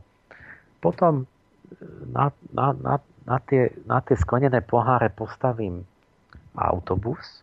Ak to udržia, na ten autobus ihlu, na ihlu e, e, postavím, ja neviem, ešte škodovku. Mm. Ak, ak, ak nespadne tá škodovka z tej ihly, A na to postavím nejakých ľudí a tí ľudia budú držať, ja neviem, šikmu väžu v pise nad hlavou a, a ak to udržia, že by boli dosť silní a, a teraz, že a, a na to nakoniec postavím ja niečo Kolumbovo vajce, ktoré, ktoré možno sa tam neskotúla. Hmm. Takže potrebujem nepravdepodobný predpoklad, že mám pravdepodobnosť jeden ku dvadsať a na to ešte, aby aj druhý a krát tretí, krát čtvrtý, čiže nakoniec tá, tá, tie nepravdepodobnosti sami násobia tak, že, že, že, že by muselo byť milión nepravdepodobných vecí súčasne splnených, aby mi to vyšlo. Tak si hovorím, tak toto je, toto je uvažovanie týmto smerom, že, že prídem až do nekonečne nepravdepodobných proste týchto. Tak, tak povedzme, že tá má radioaktivitu, ale teraz tá, tá Nibiru, on hovorí, že ona obieha opačným smerom než ostatné planety. To znamená, že ona nemohla vôbec vzniknúť z tej protomohoviny v našej slnečnej sústave, že, on, že bola zachytená vôbec, že musela vzniknúť úplne inde pri nejakých iných hviezdách a tie, tie bilióny kilometrov cestovať, čiže to, to už musela byť nejaká planéta dávno pred staršia a aby sa sem trafila, to už musela miliardy rokov byť na ceste a s tými prvkami radioaktívnymi je to tak, že kedysi mali tie, čo mali krátky počas rozpadu, zohrievali aj menšie telesa. Ale po miliardách rokoch to sa vypáli a zostanú len tie prvky s najdlhším rozpadom. Ako tórium a tak. Ale tým, že sa rozpadá iba raz za že niečo, tak, tak to má tá strašne slabú aktivitu a málo to zohrieva. Čiže to je zase nejaká výnimka, že by tam muselo byť strašne veľa, aby to vydržalo proste a A kto vie, okoľko by to zohrialo, že neviem, o štyridsať kelvinov, ale keď máte minus dvestopäťdesiat, tak vám to aj tak, aj tak nepomôže. Hej. A, a, čiže také hmm. nepravdepodobné proste musí kombinovať jedno na druhé, ako taký hochštapler trochu. A dobre, tak povedzme, že majú to vyhrievané a musí byť niekde vnútri, tam v tej planete. Lenže on, on tam bezstarostne hovorí, že, že oni tam majú vodu. Že, že tam majú rastliny. Niekde hovorí, že áno, prišiel a daroval, že, že kultúrny skok, keď sme začali s poľnohospodárstvom, oni doniesli z Nibiru pšenicu. A to je naša pšenica. Je to nie vyšľachtené z tej jednozrnky, to proslal, že to im to ako z Nibiru. A takže tam vám rastie pšenica. Tá pšenica potrebuje slnko, ktoré tam nemá. No, jak tam rastú rastliny na fotosyntézu? No vytvorili nejaký zdroj svetla, však to je civilizácia, ktorá umelé je dávno svetlo, pred nami. No, jasné, no, jasné. To, to bude to riešenie. No? Ale to umelé svetlo vytvorili prečo presne také, akože, lebo aj tá pšenica, ona presne na nejaké vlnové dĺžky, ten chlorofil na slnečné. A, a oči, predstavte si, že teraz tí Nibirania, to je, to je nezávislý vznik života, lebo na Zemi už bol Homo erectus. Tu, tu vznikol život a tam vznikol iný, musel by vyzerať úplne inak. Te, teda bol úplne iný. Alebo ten istý, alebo, alebo, alebo čo. A, jak vyzerali tí Nibirania? Ako my? Na svoj obraz nás stvorili? Alebo úplne iný? Keď je to úplne iná planéta, on hovoril najprv, že to je veľkosti tých veľkých planét. To je ohromná gravitácia. Na Jupiteri by vás rozpučilo. Proste niekde tam. Ale tie plynné planety vôbec nemajú ani povrch. To, tam, tam, to, to sú, to sú proste, tam, tam nemáte proste to rozhranie, ako byť jak pevný povrch. Hmm. Plávali tam. Teraz úplne iná gravitácia, úplne iné podmienky. Musí byť úplne iné organizmy, ktoré by tam mohli byť prispôsobené. A napríklad ľudské oko je presne stvorené slnkom a zemskou atmosférou. Čiže atmosféra presne prepúšťa, je priehľadná len pre určité vlnové dĺžky od štyristo do sedemsto nanometrov. A ľudské oko presne máte pigmenty, že presne toto vidíme, lebo ultrafialové žiarenie už sa odráža od atmosféry a infračervené je už pohodcované plynmi. Takže máte iba také okno medzi štyristo a sedemsto nanometrov, ktorým vidíte von a dnu, že keď kozmi, kozmi, kozmonauti z hora vidia zem, vidíte tú modrú zem s kontinentmi, lebo sa dívate len cez to okno, lebo máme také oči, že, že vzduch je priehľadný pre, pre tieto vlnové dĺžky a preto nám tie oči tak vznikli a vidíme slnko. A na Venuši máte to inak, takže na Venuši nevidíte povrch. Keď sa dívate z hora, vidíte iba tie oblaky, lebo je neprehľadná. Pre, sú tam iné plyny a tak ďalej. Mm-hmm. Čiže ľudské oko vzniklo presne na Zemi kvôli tej atmosfére a oni tam majú niečo i, a, a im vznikne rovnaké oko. Veď tam muselo vzniknúť niečo úplne iné. Takže museli byť úplne iní tí mimozemšťania, nie? Úplne iné podmienky, neuveriteľná planéta, úplne iná.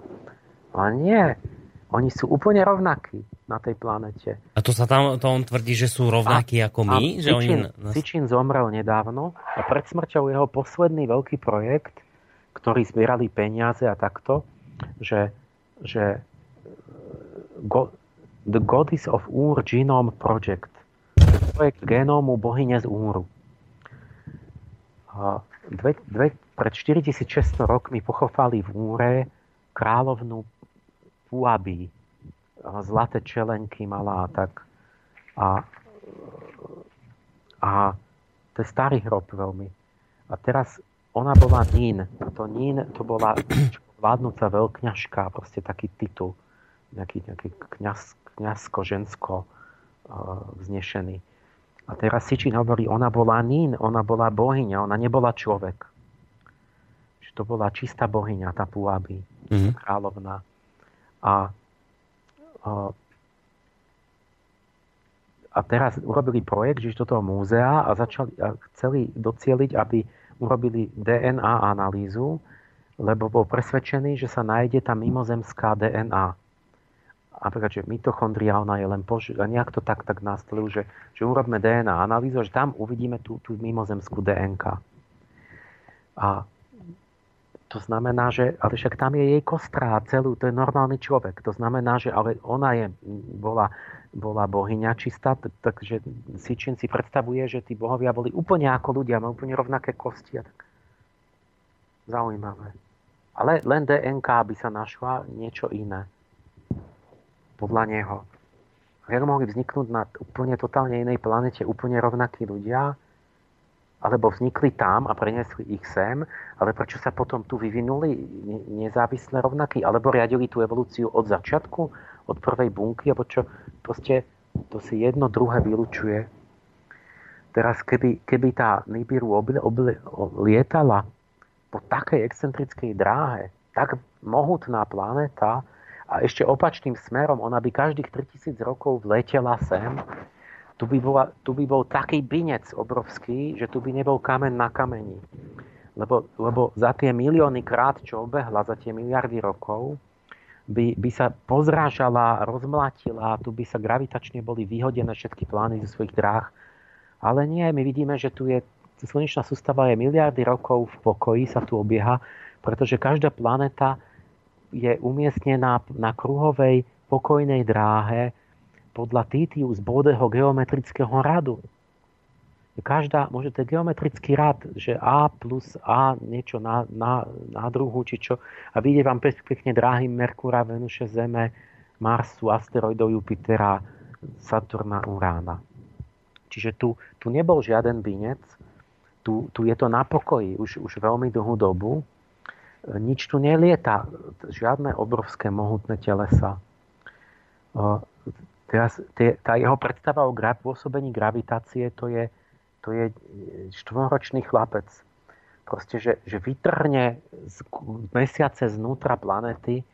Proste toto je vec, ktorá, keď, keď sa priblížite, vy, vy tu, celé tie telesa sa priťahujú od, k sebe.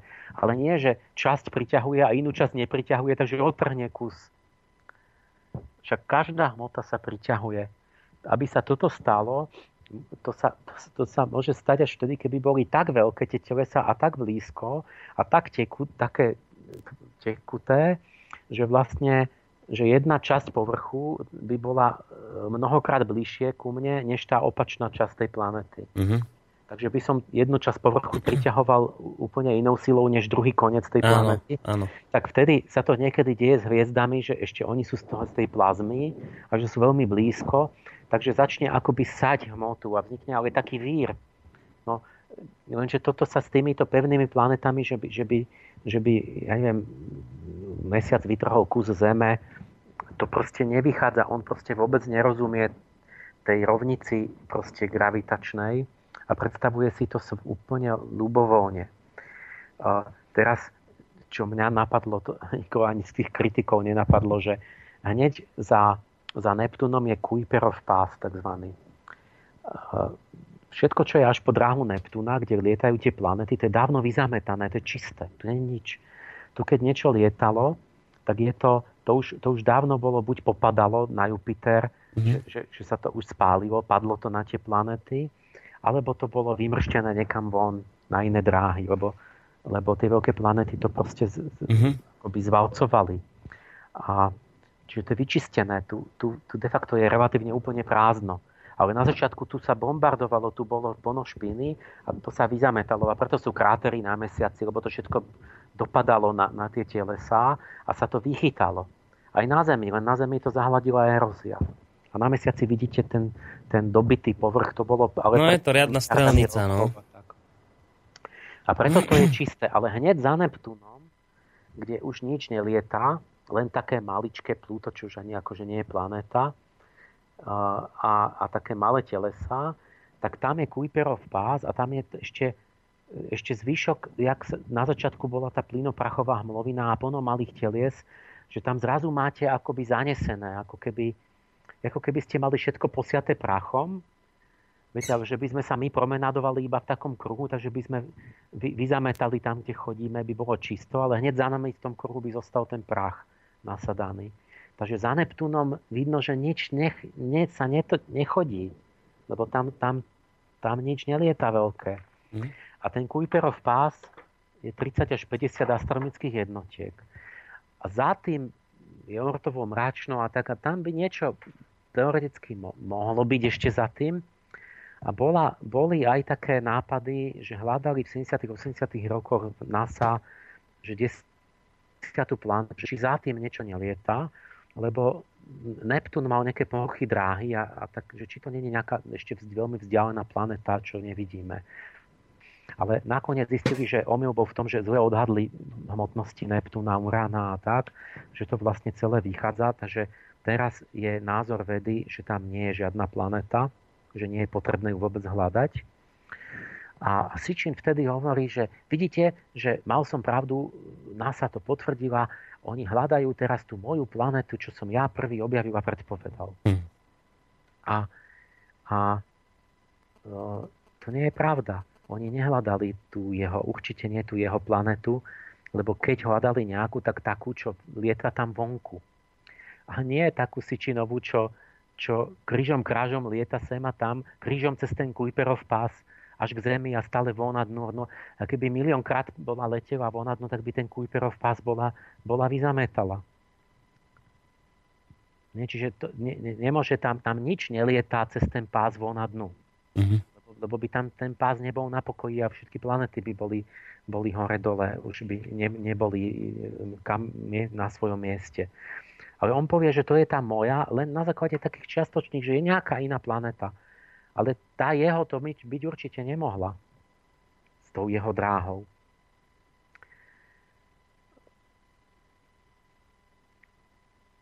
Takže čo to znamená? Takže vlastne no, celá to, to, to teória... Teraz hovorím o tej fyzike, no. A to už asi to aj stačí. Takže vlastne z toho vychádza, že... že cel... Sitchinová fyzika, proste to je päť minus. Uh-huh. A tým pádom je celá táto teória postavená na vode, doslova. Dobre, povedzme, že ešte... že dobre, tak z fyziky má päť, no. Fakt päť minus. A, tak, ale možno, že si poviete ešte však, keď on aspoň na to, čo je špecialista, že on bol ten, ten výnimočný, že to bolo pár ľudí, čo tak dobre rozumelo tým sumerským textom. Hovoria o ňom. Tak, že aspoň na tú sumerčinu, že možno, že to tým mýtom, že sa rozumel. Najviac, že úplne ignoroval mezopotamské náboženstvo, že on vlastne, ten znak týchto vecí je, a to je to, to nesprávne, to, čo odporuje tým mojim pravidlám. A nie, nie len mojim, ale že, že nemá sa ignorovať proti evidencii. A vy keď máte, že uvidím nejaký aj, aj nákres, čo vyzerá ako kozmonaut, alebo niečo, čo naznačuje, že dvojitá špička, niečo môže byť áno, ale keď mám ďalšie tri veci, ktoré to vyvracajú, tak ja sa nemôžem ako tváriť, že o nich neviem.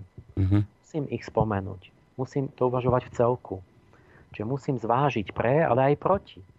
Aj toto, to, akože on je ticho po pešine, že ako o tom nevie. A to ten bežný čitateľ, povedzme, že ani nevie si predstaviť, že čo všetko on zamlčal. No a ten si povie, že čo keď na tú sumerčinu je odborník? No viete, aký je on odborník na sumerčinu? Že tí, tí ostatní hovoria, že teda si robí čudné svojské výklady, ktoré nenapadnú tých iných prekladateľov, že tak, jak on to vidí, že povedzme Dingír, čo normálne je, akože znamená, že božstvo, akože nejaký znešený božský postava, že taký znak pre hviezdu a Boha, že to sú, že to znamená, že tí spravodliví lietajúci na, jak to je, lietajúci na raketách, kde to mám ten jeho preklad. No on proste to tak preloží, že sa pýtajú, že kde, aké rakety, že jak na to prišiel. Uh-huh. Tak, tak nejaký to tak vývodí v súlade s tou celou predstavou také preklady, že vlastne to tam vôbec nie je, že to je interpretácia jeho. A, ale najlepšie, čo som našiel, ja, človek to potom ani nechce čítať. Že to sa nedá, že to je strata času. A preto potom, jak, jak skeptici, že proste kto chce skritizovať, ale že, že nebudem to čítať. Tak ja tiež som nedočítal úplne dokonca tú dvanástu planetu, lebo, lebo no on tam píše, že, že, že akože tí mimozemšťania prišli založiť kultúru do toho Sumeru a že odtiaľ všetko sa šírili tie poznatky a preto zo sumerčiny sa vznikli všetky jazyky. Mm. A, a teraz My, my vedci si myslia, my vieme, že sumerčina je jazykový izolát. Že nevieme, nič nie je príbuzné sumerčine. Čiže to je nejaký neznámy starý jazyk, ktorý s ničím, so žiadnym dnešným jazykom nevieme dať do súvisu. Ale Sitchin povie, že všetky jazyky sú z sumerčiny vyvinuté, odvodené. A teraz by ste mysleli, že by malo následovať, že keď tvrdí opak než všetci ostatní vedci, nejaké argumenty, že mám prekvapujúci ako nový tézu a mám na to také a také dôvody, prečo si to myslím. Mm. Nie. To on hodí takú vetu iba, že, že, že vedci, nie že on to tvrdí, že ve, všetci vedci na Zemi sa už dávno zhodli, že je to tak. Že, že všetky jazyky sú zo sumerčiny, indoeurópske, čínština, všetko, egyptčina. Čiže on vec, ktorú sa ani jediný jazykovedec si to nemyslí na Zemi, on povie, že si to myslia všetci. A to je Sitchinová metóda. On tam, kde vy proste úplne z neba padne úplne prekvapujúce, neuveriteľné tvrdenie, tak tam hlavne on to dá, len tak hodí jednou vetou a len uvedie, že, že uh, nie je pochyb, že bum. Alebo povie, že dalo by sa dokázať, že bum. A, ale ani slovom, že akože nie je pochyb, keď, keď nikto tomu neverí. Jak to, že dalo by sa, a kto dokázal ako? No bum, takto. A, a takto proste ukáže obrázkové veci. On opije rožkom takým, že vo filme ukáže Neptún a Neptún je celý krásne modrý. A, ale to je metán, to není voda. To je, to je metán, tá modrá farba. Ale ľudia poznajú modrú zem a vidia, že to modré, že to je sú oceány a Sitchin sa postaví a ukáže, vidíte Neptún. Vidíte? A v Biblii je verš v Genesis, neviem koľko, jedna šesť alebo čo, a Boh oddelil vody na vody, ktoré budú pod nebesami na zemi a ktoré budú nad nebesami na nebi. A vidíte, ako mohli vedieť starí Mezopotámci o tom, že nad nebesami hore sú vody a že Neptún je vodná planéta. A no tak to mohli len od mimozemšťanov vedieť. A teraz ľudia pozerajú na ten Neptún, vidia, aký je modrý a... a, a A že, áno, fakt, že vody, to sú tie vody nad nebom tam. A, a no, no to je, to je klamanie malých detí toto. Takéto. To, to, to, to je jeho metóda. A ja. Potom povie, že a na toto celé povie, že toto celé, tá jeho teória že prvýkrát máme konzistentnú kozmogonické vedecké vysvetlenie vzniku slnečnej sústavy. Epos mezopotamský ponúka dokonalú odpoveď na kozmogóniu, čo veda nevedela vyriešiť doteraz. Mm. To je jeho sebanázor Sitchinov. A je to evident. A že teda a to, že to takto dokonale vychádza vedecky a dôsledne a je to také prekvapujúco presvedčivé vysvetlenie podľa Sitchina, tak z toho potom ďalej vyplýva, že ako to mohli vedieť, no to mohli mať len od nejakej mimozemskej inteligencie, ktorá mala tieto vedomosti. Hmm. No, Sitchinová teória. Často sa stáva v mnohých reláciách, aj mne prišlo do mailu veľa otázok ohľadom planéty Nibiru. Práve táto planéta teda sa spája s touto teóriou Sitchinovou. Čiže to teda vyzerá, že podobne ako pri tom Dänikenovi ste povedali, tak aj v tomto prípade to vyzerá, že ak sa budete teda držať tejto teórie extrémne, takže vám hrozí zase raz, vážení poslucháči, že sa budete extrémne míliť z tých dôvodov, o ktorých teraz hovorila Emil Páleš. Aj keď mňa tak trošku zaujímalo, že prečo vlastne tento Sitchin si zobral uh, akoby ten základný kameň z tých uh, sumerských náboženstiev, a teda zo Sumerov, lebo ono o tých Sumeroch je známe, že oni mali veľmi dobrú znalosť astronómie. Všeobecne sa tvrdí, že pred takými šesťtisíc rokmi oni už vedeli, že Zem sa točí okolo Slnka, poznali vôbec ten slnečný systém. Dokonca vraj, neviem, či je to pravda, vedeli aj to, aký je dlhý obvod, poludníkový obvod Zeme. Vlastne vytvorili dvanásť znamení z verokruhu. Takže oni boli, že boli veľmi šikovní, šikovní v tomto smere astronómovia.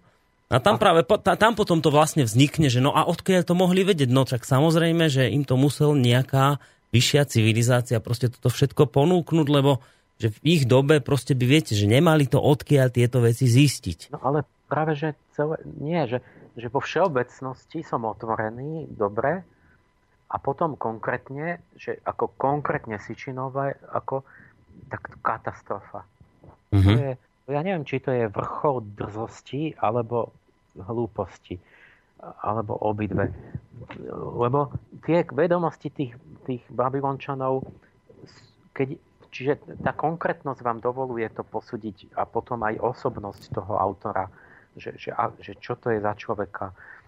Lebo konkrétne vedomosti tých Babylončanov sú obdivuhodné, ale úplne iné a úplne opačné, než Sitchin tvrdí. Mhm. Pretože keď máte len pocit, že dobrí astronómovia a on povie, že mali úplne inú teóriu o celej slnečnej sústave, než mali. Ale my vieme, ako to pozorovali, čo vypozorovali, ako tí astronómi, čo si mysleli, ako nazývali planéty.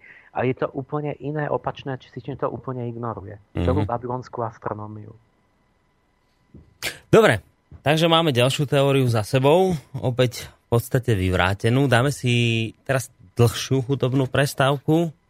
No a po nej už sa dostaneme aj k, mailov, lebo, k mailom, lebo ich tu naozaj dosť veľa, takže keďže som slúbil, že dnes si dám záležať na tom, aby som tie maily čítal, tak po prestávke sa dostaneme uh, aj k spomínaným mailom.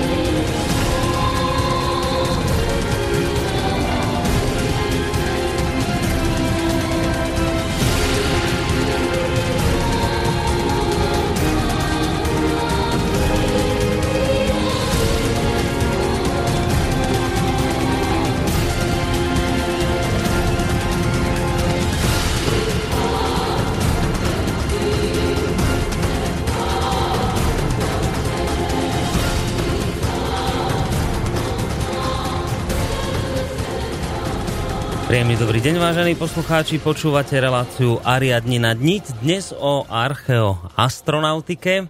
Spomínal som, teda samozrejme s hosťom, pánom doktorom Emilom Pálešom, sofiologom, som, spomínal som, že teda po tejto relácii, po tejto hudobnej prestávke sa dostanem už k vašim mailom. Takisto my sme tú úvodnú časť tejto relácie, alebo tú prvú hodinku, venovali vlastne tým takému vysvetleniu toho, že všetky tie teórie o mimozemšťanoch a mimozemských návštevách v minulosti sa jednak odvolávajú na rôzne tie artefakty, stavby a potom aj rôzne teórie, ktoré sa zachovali v mýtoch. No a práve v tej, v tej úvodnej prvej hodinke pán Páleš spomínal aj tú záhadu viac ako poldruha tisícročia starého stĺpu, kde si v Indii, ktorý nezhrdzavel.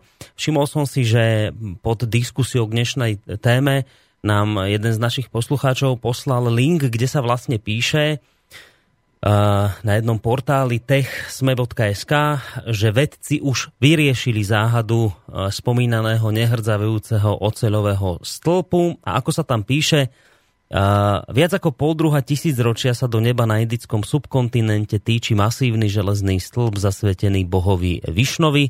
Na jeho povrchu nie sú ani tak po dlhom čase žiadne viditeľné stopy pohrdzy. Prečo tomu tak je, zistili vedci z Inštitútu pre technológie uh, v Kampure. Generácie vedcov si lámali hlavu nad tým, prečo tento dôkaz starovekého majstrovstva v spracovaní kovov nehrdzavie. Keby stĺp vyrobili konvenčným spôsobom, musel by s vetrávaním stratiť aspoň päťsto kilogramov hmoty. Staré nápisy na povrchu sa však zachovali až dodnes. Vysvetľujúcich hypotéz bolo mnoho, stĺp hneď po dokončení údajne natreli maslom, hovorí sa aj o priaznivom vplyve nízkej vlhkosti vzduchu. No a starý stĺp skúmali vlastne ľudia od roku devätnásťstodeväťdesiattri. Áno, a ako sa tam ďalej teda uvádza, preskočím to, nebudem to celé čítať, že na povrchu stĺpu teda našiel vedec tenkú vrstvu zo železa, kyslíka a vodíka, ktorá chráni kov pred koróziou. Vrstva sa vytvorila v prvých troch rokoch po dokončení stĺpa vďaka prítomnosti väčšieho množstva fosforu. Hrúbka ochranného filmu dosiahla rýchlo dvacatinu milimetra a na tejto úrovni zostala.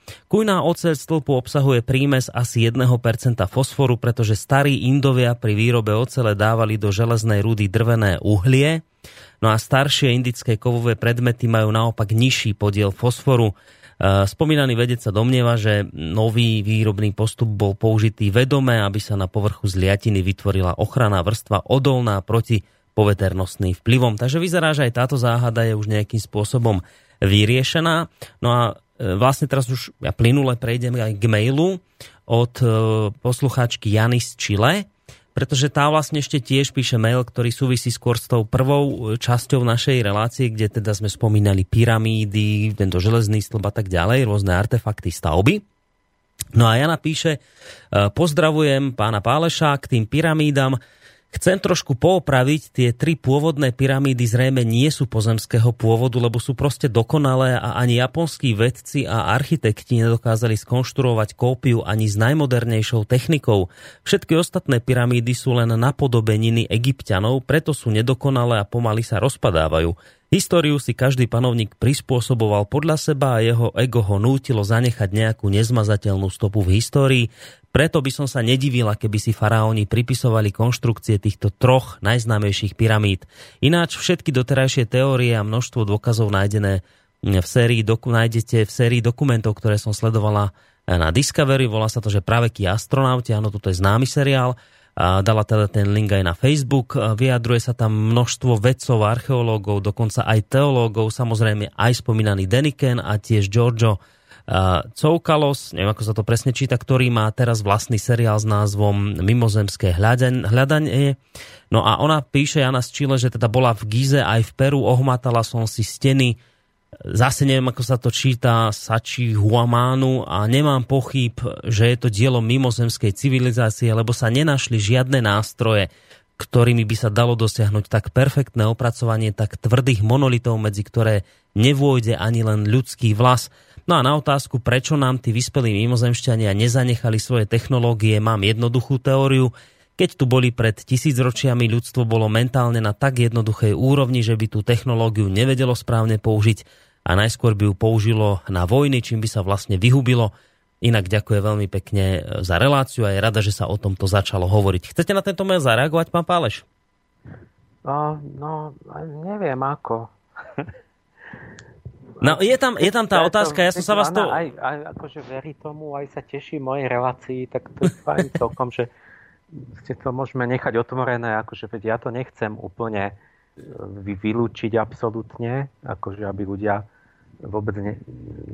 Ja len teda navrhujem, že že keď, tak potom premyšľajme seriózne. No, alebo tam je tá jedna ešte nezodpovedaná otázka, to mi Jana pripomenula, to som sa chcel spýtať, keď hovoríte, že áno, že ale my máme dôkazy o tom, že oni sa vlastne snažili, tí ľudia, tie pyramídy stavať a im to nešlo, a im to padalo a kadejaké krivoláke boli, ale že tam je vlastne tá otázka toho, že a vlastne na to sa najviac odvolávajú tí, tí ktorí tvrdia, že čak to museli stavať títo mimozemšťania, lebo ide o to opracovanie toho kameňa, že, že ten je tak perfektne opracovaný, presne ako Jana píše, že tam ani vlás nestrčíte. No teraz ne... V tom Sacsayhuamáne, to je pevnosť v Peru. A fakt to sú obrovské kvadre, každý má iný tvár a úplne, že tam nestrčíte nožik. A tak jo, áno, veď no, máme v histórii také veci, že ne, nevieme, jak to urobili. Uh, buď sú to mimozemšťania, alebo um, máme nejakú také šik, šikovnú technológiu, jak tie kamene proste aj, aj iné vysvetlenia by, by mohli byť. Proste ne, ne, nemusia to byť z toho samého, nevyplývajú hneď mimozemšťania, ale určite si tam aj viac iných možností. Mm-hmm. Dobre, ďalší mail, taký trošku dlhší, ale mám pocit, že tiež sa bude týkať pyramíd. Dobrý deň, pána Páleša rád počúvam. Myslím, že jeho bádanie má prínos pre spoločnosť a pre naše poznanie, ale v prípade pyramíd nemá presné informácie. Cheopsova pyramída nebola postavaná Cheopsom, to je všeobecný omyl, nie je na to sto percent dôkaz, že to bol on. Ale to by možno bolo na samostatnú reláciu. Okrem toho, ak teda berieme za pravdivé tie zachované informácie o tom, kto staval pyramídu a tak ďalej, meno doktora, meno tesárov, tak potom treba povedať, že je tam tiež napísané, že ju stavali dvadsať rokov. Potom pri počte použitých kvádrov by sa dalo vypočítať, že museli umiestniť kváder na svoje miesto každých pár desiatok sekúnd, čo je logisticky takmer nemožné. A dôležitý rozdiel v egyptských pamiatkách, všade sú hieroglyfy v podzemných hroboch, v nadzemných chrámoch, všade sú znaky a kresby, dokonca niektoré majú po tisícoch rokoch zachované aj pôvodné farby, ale v troch veľkých pyramídach niet žiadnych hieroglyfov nikde. Nechali by si Egypťania ujsť príležitosť podpísať sa na tak veľkolepé diela, nepokreslili by hieroglyfmi aj pyramídy, je to minimálne divné. Tým nechcem tvrdiť, že to postavili mimozemšťania, chcem len povedať, že spochybňujem pôvod uh, pyramíd, a tiež spochybňujem výklad pána Páleša o pôvode pyramíd. Sú určite staršie, ako si myslíme, a ich nepoznáme ani skutočný dôvod ich budovania. Jeden jediný hieroglyf sa našiel v tzv. Od, na, v tzv. Odľahčovacích komorách, ale tam je pôvod tohto znaku sporný, lebo do týchto priestorov sa prerúbali len zhruba pred sto rokmi a človek, ktorý našiel ten znak, ho možno sám vytesal. Štefan napísal aj takýto mail? Neviem, k tomuto... To je mail, že? Áno. Či počúva? No, takto, áno, ono je to tak, že oni tie, tú výzdobu tých hromie, hrobiek a pyramíd začali až od piatej dynastie. Odtedy už sú popísané, pomalované vnútri a tam potom máte plno textov, že tu leží faraón Venis a tak. A už, už je to jasné, že si to prečítate. A tesne predtým tá štvrtá dynastia a tie v Gíze, tie najväčšie pyramídy sú zo štvrtej dynastie, tak tam ešte nerobili výzdobu vnútornú. Mm. A t- tým pádom to dáva priestor na to, že teda tam není presne napísané na tom sargofágu, že tu leží Chufef alebo čo, že, že kto to bol. Ale uh, ja, ja si teraz nepamätám úplne presne. Ja som to, čo som hovoril, preto o tej Cheopsovej zvlášť boli dohady a je najväčšia. A ja to, čo zmoril s tými menami robotníkov a lekára a tam, ja mám pocit, že to som hovoril o Djoserovej pyramíde, ktorá je ešte staršia o kúsok, to je akoby nejaký detko asi Cheopsa. A ten mal ešte tú stupňovú pyramídu, že tam nejak sa nám zachovali tie, že to z detailné vedomosti o tej stavbe. a aj, aj tie dielne a všetkých tých tam okolo. O, o tom bol nejaký film archeologický. A otázka teraz je, že keď, keď, keď teda nevieme o tej Cheopsovej pyramíde, že zistiť, že nemôžeme vedieť, že, že, tak, tak potom jak vie, že je staršia? A, a, alebo že prečo, keď už predtým starší postavili takú dokonalú pyramídu, prečo potom to začali robiť zle a znova ako keby objavovali, že znova to skúšali stupňovite a potom rôzne uhly a, a potom, potom im to padalo a pot, potom nakoniec dospeli k tomu uhlu, neviem koľko to je stupňov, čo majú tie pyramídy, a potom už stavali tie pyramídy tak. Takže je potom ten, tá postupnosť vývoja toho toho stavebnej techniky vlastne to prehodené, že na začiatku to už mali a potom keď ako zabudli a znova začínali zle. No, tak že možno, že... Tam, vysvet... tam vzniká plno otázok. Že... No vysvetlením by mohlo byť, že tie tri postavili mimozemšťania a potom tie zvyšné už stavali ľudia, ktorí to chceli a okopírovať. Ja a... Uhol, uhol, tak nevedeli uhol skopírovať? Prečo robili úplne iné pyramídy na začiatku? Možno im to stále padalo, viete, že sa učili a to je vlastne dôkaz toho ich učenia, že to chceli okopírovať od mimozemšťanov. Ale nechceli, lebo sa snažili strmšie stavať. A pritom už mali tie mimozemské tam stáli, tak keď to chceli kopírovať, tak mali robiť rovnaký sklon. No, možno, že to až neskôr zistili, že majú iný sklon. Že to nevedeli odmerať. A to čo, ma boli krátkozraky?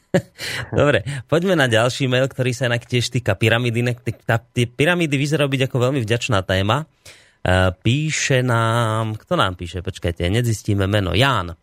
Ďakujem za vaše relácie, ktoré sú odborné, ako aj osobnostné v oblasti sofiológa na vysokej úrovni. Sú vám vo vašej práci známe tieto fakty?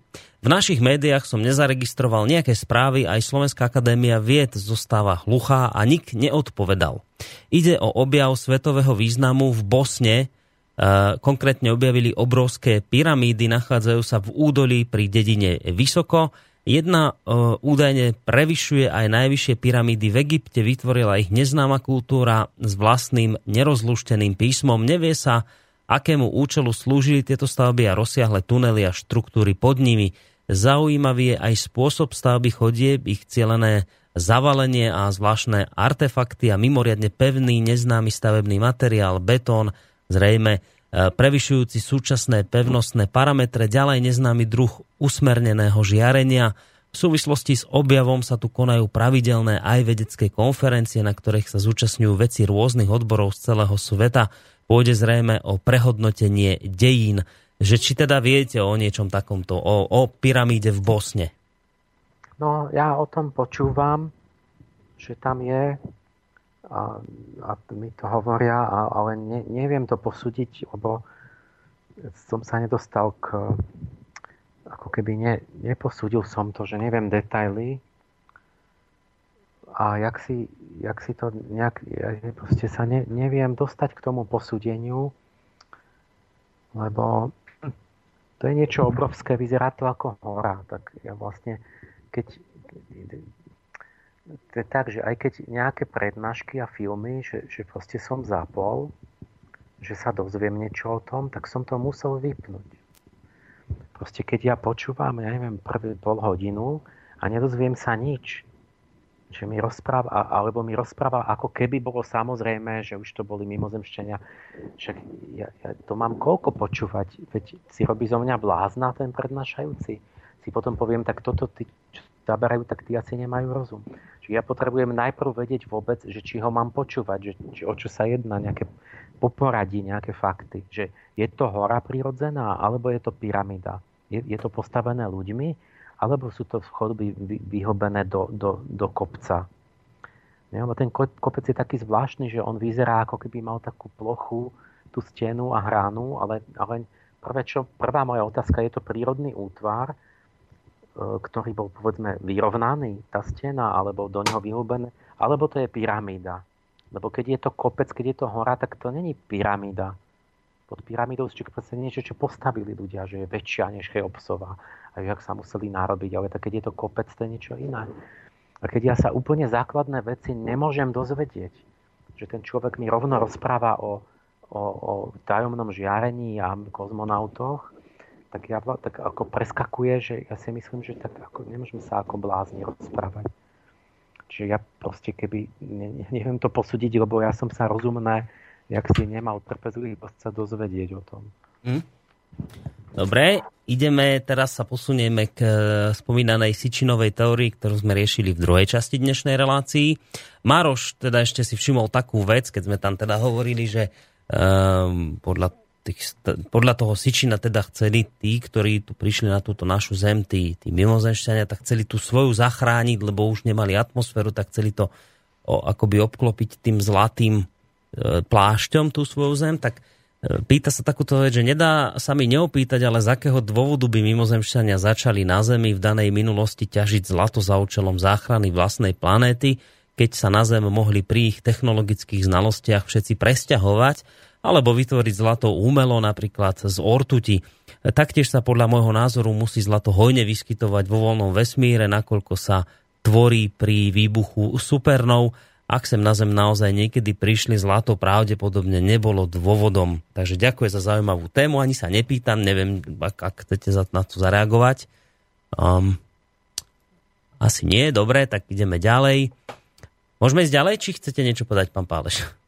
Môžeme ísť na ďalšie maily? Počujeme sa? Nepočujeme sa. Pán Páleš nám spadol z linky, predstavte si. Tak. Ježe, čo je tak dlho ticho? No ideme to znova ho vytočiť. On to je asi ako pri telefónoch, že nám pri telefónoch tak spadne z linky po hodine. Tam možno to niečo podobné aj pri Skype je. Ja som čítal... Ale sa počujeme? Počujeme, počujeme, áno, už, už sa počujeme. Ne, zachytili ste ten mail, čo som čítal? Či... A, áno, áno, ale nebolo ma počuť chvíľu? Nebolo vás počuť, nie, lebo ste nám vypadli. Aha. Ja som odpovedal, že, že áno, a že tých otázok by mohlo byť veľmi, veľmi nekonečne veľa, že, lebo veď mohlo to byť aj tak, aj tak, aj taká možnosť, aj taká možnosť, že mohlo byť zlato u nich a zlato inde, alebo mohli prístroje, nejakí roboti to zlato získavať, alebo mohli ho vyrábať, už my vieme vyrábať zlato, ale, ale a Sitchin si vyberie túto, no tak on si to vybral, lebo, lebo vlastne čítal tie mýty, a do nich akoby vkládal tie, tie akoby, ako keby veril, že sú pravdivé a že musia mať ten materiálny význam. A potom vlastne mu vychádzali také, že, že ako keby to chcel dotvoriť nejak ten príbeh, že keď teda zlato bolo cenené a, a oni, tí, tí, tí ľudia, ja neviem, obetovali zlato, že nosili ich do tých chrámov, tak si čím si predstavil, že asi tí mimozemšťania chceli od nich to zlato a že ho asi na niečo potrebujú a na čo asi, na niečo technické a potom možno niekde niečo inde čítal a teraz si to vyložil, že to je tá ich atmosféra, čiže on to takto ako keby skonštruoval ten príbeh mm. z, takých, z takých veľmi vágnych a labilných akoby interpretácií a náznakov v tých, v tých úlomkoch tých, tých príbehov, tých mýtov. No dobré, a, čo, a aký máte pocit e, z tejto teórie z jeho autora, že skôr je to tak, že on len naozaj hlboko uveril tej svojej, povedzme, fabulácii, tomu svojmu výmyslu, alebo teda aj môže byť skôr to tak, že ani tak neveril tomu, že toto proste tak skonštruoval, proste aby zarobil peniaze, ja neviem, na tom, že bude vydávať knihy. Aký skôr z toho máte pocit, že tomu sám hlboko veril, alebo skôr to bolo z jeho strany nejaká vypočítavosť? Uh... Ja, ja, ne, ja neviem, mne, mne toto presahuje moju, moj, moju pochop. Už, lebo Däniken fakt teraz mal osemdesiatku a sa vyjadril, že celým srdcom aj rozumom, že stále viac verí tým svojim teóriám. Počkajte, nie Däniken, ja som sa teraz nie, na... Áno, a o obi dvoch hovorím. Sitchin takisto zomrel pred tri štyri roky a do poslednej chvíle akože rozvíjal tie svoje projekty a písal knihy. A, a presvedčivo a že, teda, a že to veda potvrdzuje a, a, a proste, ale tá skutočnosť je taká, že, že, um, že vlastne je to tak veľmi akoby, to je tak, jak som povedal, je to jednak strašne veľa nepravdepodobných úplne za vlasy proste takýchto vykonštruovaný príbeh, že musel by mať ako proste taký strašne naivný by musel byť, aby tomu veril, že nemá proste rozumové schopnosti Ale potom je tu aj tá vec, že on proste jednoducho, keď tvrdí, že všetci vedci tvrdia, že zo sumrčiny sú jazyky, mm. tak to je jednoducho taký holý, jednoduchý fakt, čo aj dieťa desaťročné jednoducho sa vie, že tak tvrdia to, čo tvrdia vedci, a oni tvrdia opak. Čiže to je také priezračné, priezračná nepravda. Priezračné klamanie vlastne, že to nemôže, ani keby bol nejaký veľmi s nízkym í kvé, tak nemôže si neuvedomiť, že, že je to jednoducho fakticky úplne odpačná informácia k skutočnosti, a preto vlastne mám pocit, že, že proste musí byť podvodník. Mm-hmm. Že... Dobre. Ja neviem, či sa mi to... No fakt asi... Ja to už vnútorne neviem pochopiť, lebo ja si neviem predstaviť, že, že ja si toto neviem už, ako sa do toho vžiť. Že, či, že toto má byť ako, že či, či oni teda zistili, že je to dobrý zárobok a že potom už sa toho držali, alebo ja neviem. Mm. A, dobre, teraz Jano vám vlastne tuto dáva poslucháč otázku, ktorú som sa tak viac menej pýtala ja v úvode. Píše, že vy ste doteraz teda spochybnili, a podľa neho celkom správne, tak Dänikenove teórie, ako aj spomínaného Sitchinove teórie. A teraz sa pýta, že mám z toho teda vydedukovať záver, že neveríte v príchod mimozemšťanov na Zem v minulosti? Nie, to som povedal, že to, to som povedal, znovu poviem, že to nemôžem vylúčiť, ale neviem to ani potvrdiť. Lebo oni tu mohli byť a ja nemusím tie stopy vôbec vedieť, pochopiť, alebo nemohli, nemuseli zostať vôbec. Ale to je jedna vec, či tu boli, neviem. Ale druhá vec je, že či konkrétna teória je pravdivá a či konkrétne tá otázka, že kto sú teda tí bohovia, tí anjeli. A tam je súvis s tou mojou angelológiou. Že ja vlastne mám... z tej mojej práce vyplynula iná akoby antitéza, ktorá tej archeoastronautike konkrétnej, lebo oni tu tvrdia, lebo však hlavné tie argumenty konkrétne sú vlastne tie staré mýty, ktoré hovoria, že tu, že tu tí bohovia prichádzali a že to sú tí kozmonauti. Ale to, čo som ja urobil, vlastne smeruje úplne inám, lebo a toto, toto je Toto len na základe angelológie môžem povedať ja jediný vlastne. Vďaka tomu, že keby ste sa hocikoho pýtali, dobre, tak kto boli tí bohovia, čo to bolo, tak čo my vieme, tak teraz to, to ani ten religionista nevie, že čo to tam, o čom rozprával ten pred päťtisíc rokmi nejaký, nejaký súmer, keď rozpráva o, o, o tých bohoch konkrétnych. A že, čo to ako tým, koho tým myslela. A kto tam bol, nebol, keď je to tak dávno a keď sú také proste... No ja som robil to, že som vlastne uh, si pomohol aj tým skúmaním tých rytmov. A teraz vďaka tomu vlastne ja viem, viem, akože tá, tá, povedzme, že mám evidenciu určitú, že viem, kto to sú tí bohovia konkrétne menovite, Že, že čo to je. Lebo keď, keď tí Egypťania aj tí Sumeri vrli, že oni sa vracali, mali nejaké periodické návraty, že sme Sutech, ten boh vojny, chodil v tých, každých päťsto rokov v tých jeho obdobiach. Tie, tie bohyne lásky majú rytmus. Majú venušanský rytmus. Čiže oni od najstaršieho proste toho, čo v pyramide ten Pepi bol syn tej Hatory a takto tak každých päťsto rokov vlastne sa vracajú, sa, sa hovorí, že sa vracia tá bohyňa. A teraz, t- t- jak sa vrácia, tak, tak je to rytmus v podstate romantizmov v dejinách. A teraz ja v tom rytme, vlastne, keď sa vracajú tí bohovia, celých tých päťtisíc rokov dejín pokračuje to až do, do staroveku, do stredoveku, do novoveku, až do súčasnosti. A to celé pokračuje, len sa to mení. Potom už hovoria, že to nie sú, potom, že sú to anjeli a nie bohovia a potom sa to zmení na myšlienkové prúdy. A teraz sme nedávno mali Inannu, a, lebo tu bol romantizmus. Čiže my, my, ja, ja v súčasnosti pozorujem pokračovanie rytmov tých bohov teraz. To znamená, že ja som vlastne identifikoval, že o čom hovorili. O čom hovorili reálne ten denotát, že čo mal na mysli, keď hovoril Ištar, čo mal na mysli, keď povedal Šamaš alebo Horus. A že ten rytmus, keď oni o ňom hovorili, tak hovorili presne o tých obdobiach a tie obdobia pokračujú v tom rytme a tie obdobia máme teraz, ale teraz ich môžu pozorovať my sami, naživo. Teraz a tu. Čiže keď bol romantizmus, sme pozorovali ďalší návrat toho, o čom oni hovorili, že to je tá Ištara, že inšpiruje ľudí. A priletela na rakete, alebo nie? Nepriletela. Ale bola tu. Čiže lieta nie na fyzickej rakete, ale prišla, znova prišla tá inšpirácia, ale neletela, nemala slúchatka a príľbu. Ten vznik civilizácií, oni tí, tí Sumery, aj na úplný začiatok dejín je tritisíc pred Kristom. Začínajú dejiny, prvé písomné a tak. A tam hneď aj Sumery, aj Egypťania hovoria, že tam vzniká ich civilizácia. Tam je ten, ten skok. Keď tam prišiel kedysi Flinders Petrie, egyptológ, tak oni si mysleli, že tam musela pricestovať nejaká vyššia rasa.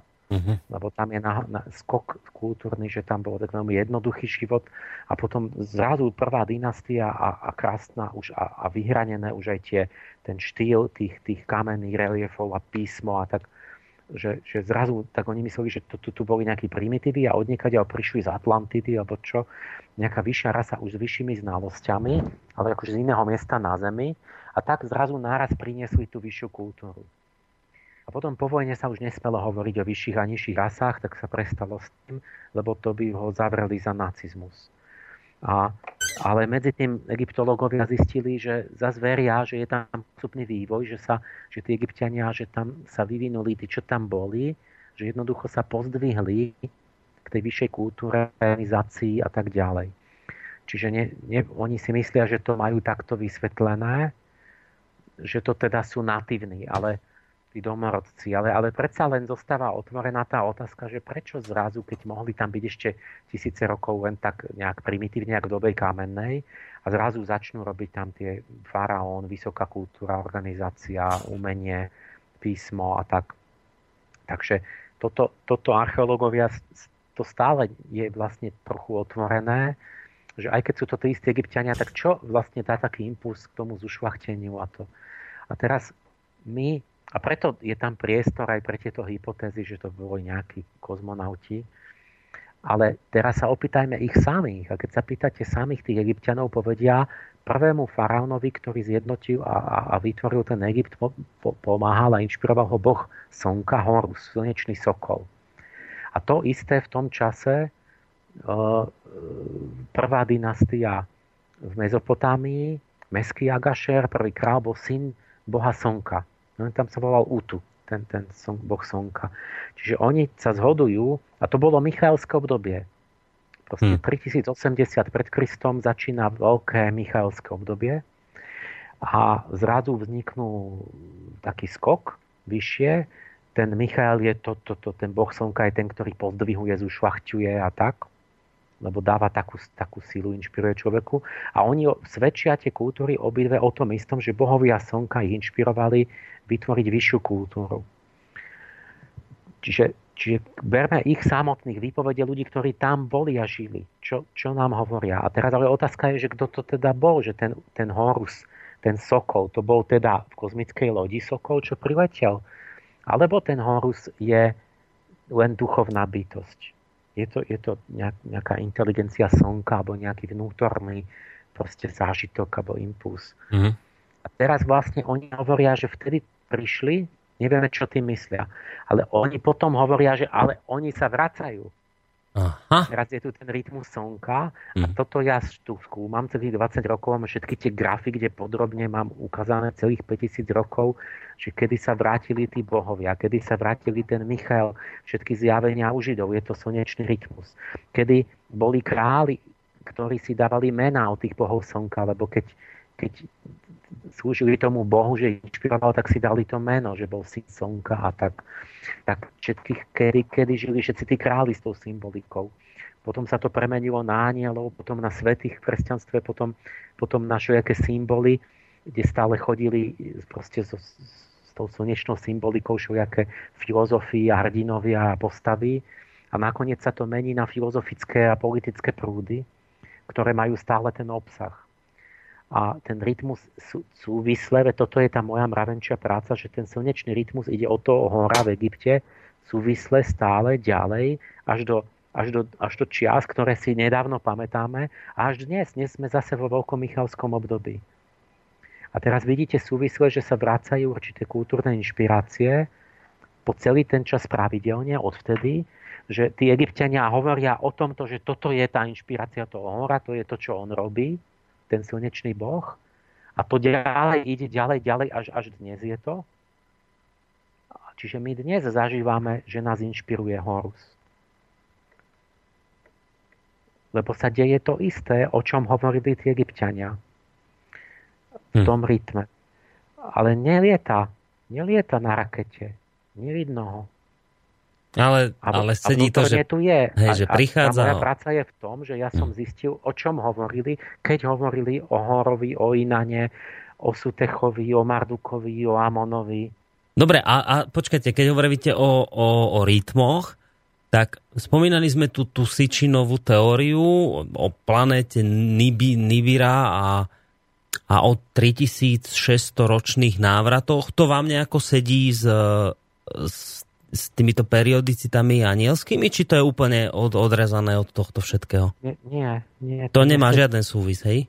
Uh, lebo... Skade to číslo tritisícšesťsto, lebo sa, sa evidentne odvoláva na nejaké sumerské uh, náboženstvá, takže či to nejako súvisí aj s angelológiou to číslo a s rytmami. No a pán Páleš nám zase spadol z linky, tak musíme znova vytočiť ho. No, chvíľu, chvíľu, pán Páleš, spadli ste nám... Počkajte, spadli ste nám z linky, my sme vás nepočuli chvíľu zase. Čiže ja mám tú istú otázku, že či to teda nejako súvisí tá Sitchinová teória aj s tou vašou angelológiou a s týmito vecami, alebo je to číslo úplne vymyslené? Nie, nie, nesúvisí. To číslo je, ten sár je tritisícšesťsto rokov, je babylonská jednotka, oni majú šesťdesiatkovú sústavu. Takže to je jeden dôvod. Druhý Sitchinov dôvod je, že on tvrdí, že sú tam také kultúrne skoky každých tritisícšesťsto rokov, ale z jeho knihy tam není sú dôkazy, to je tam človek nevie, či to tak naozaj je, alebo či, či to je len jeho také, že si to tak predstavuje. A, a on väčšinou neoveruje veci vôbec. Mm-hmm. A, a, a A keby aj, tak to je niečo iné, celá tá idea, lebo, lebo vlastne on tvrdí, že každých štyritisícšesťsto rokov chodili všetci tí bohovia náraz. Aha. Kompletný panteón. Čiže, a tie rytmy, o ktorých hovorím ja, lenže ja hovorím o tých, o ktorých hovorili naozaj Egypťania a naozaj Mezopotámci. A tie sú iné, tie sú také, že každý z tých siedmých bohov chodí v inej dobe, lebo sa striedajú, každý má svoje obdobie, čiže je boh Mardukovo obdobie, po ňom ide Nábuho obdobie, potom ide Nergalovo obdobie. Čiže každý z tých hlavných bohov chodil v iný čas a, a mal svoj rytmus. Nie? Ale tú Sitchinovú teóriu u, u Egypťanov a Mezopotamcov nikde ne, ne, ja, ne, ne, ja nepoznám a ani on nedoložil. Tam ja nevidím žiadnu zmienku u nich, že by oni hovorili o tritisícšesťstoročnom rytme, kedy chodia všetci bohovia. Mhm.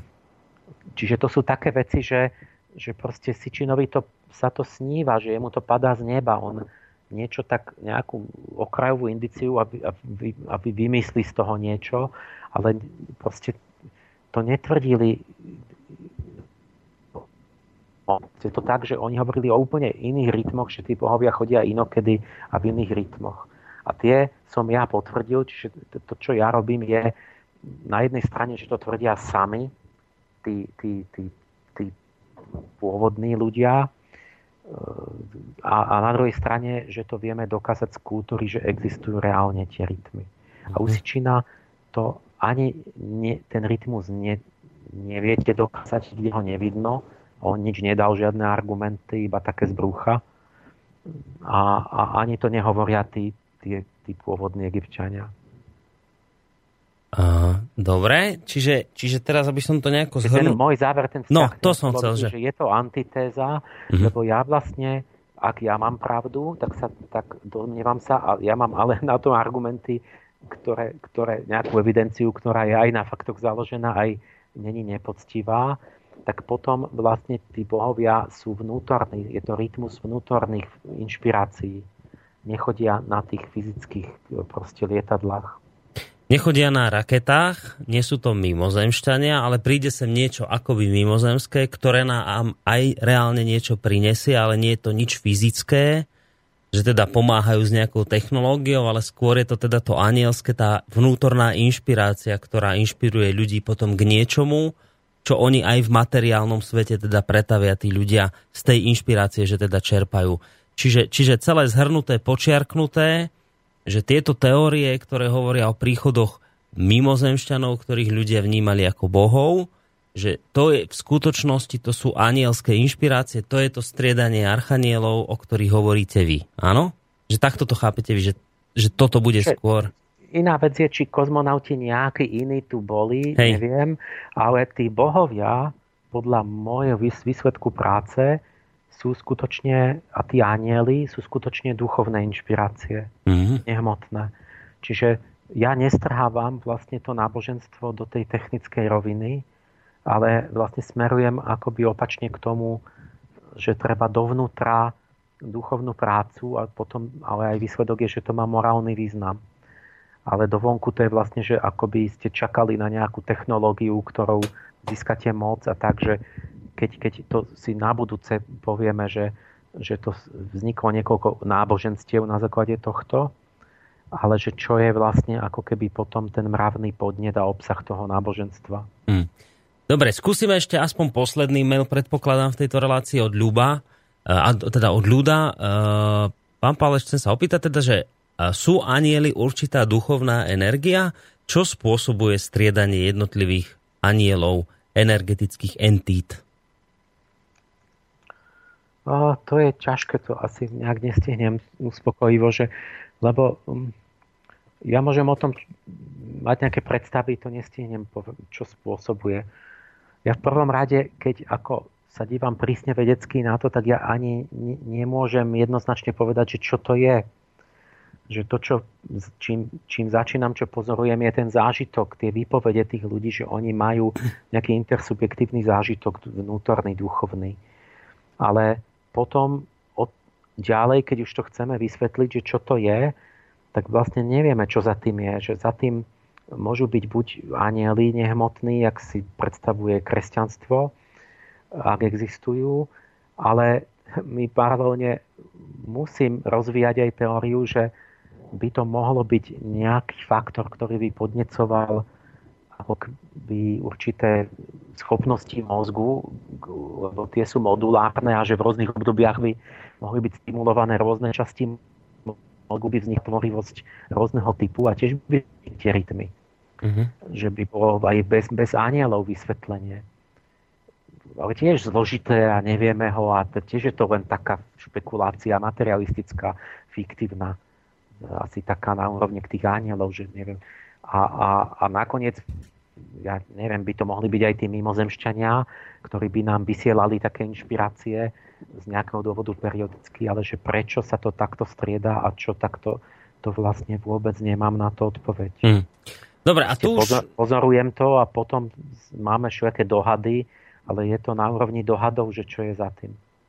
No a o tomto už teda nebudeme ani diskutovať, ani k ďalším mailom sa nedostanem, čo ma mrzí, lebo ich tu ešte veľa ostalo neprečítaných, ale dnes naozaj hej, veľké množstvo prišlo, čiže to bude, ja hádam, takým ospravedlnením. Ale my sa na budúce k nim môžeme vrátiť, samozrejme ja si ich popres, posielam k sebe a môžeme ich použiť potom v tej ďalšej relácii. Budeme ešte teda jednu reláciu na túto tému robiť. V tejto chvíli vám v každom prípade veľmi pekne ďakujem, pán Páleš, opäť zase za váš čas, za informácie. A teda pekný zvyšok dňa vám prajem a teda pokiaľ možno aj celý víkend. Majte sa pekne, do počutia.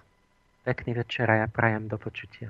Emil Páleš, sofiológ z relácie Mária Dnina-Nica s vami rozlúčil a teda na záver pridávam rozlúčenie a ja. Pekný zvyšok dňa a pekný víkend vám praje. V tejto chvíli je Boris Korónik, do počutia.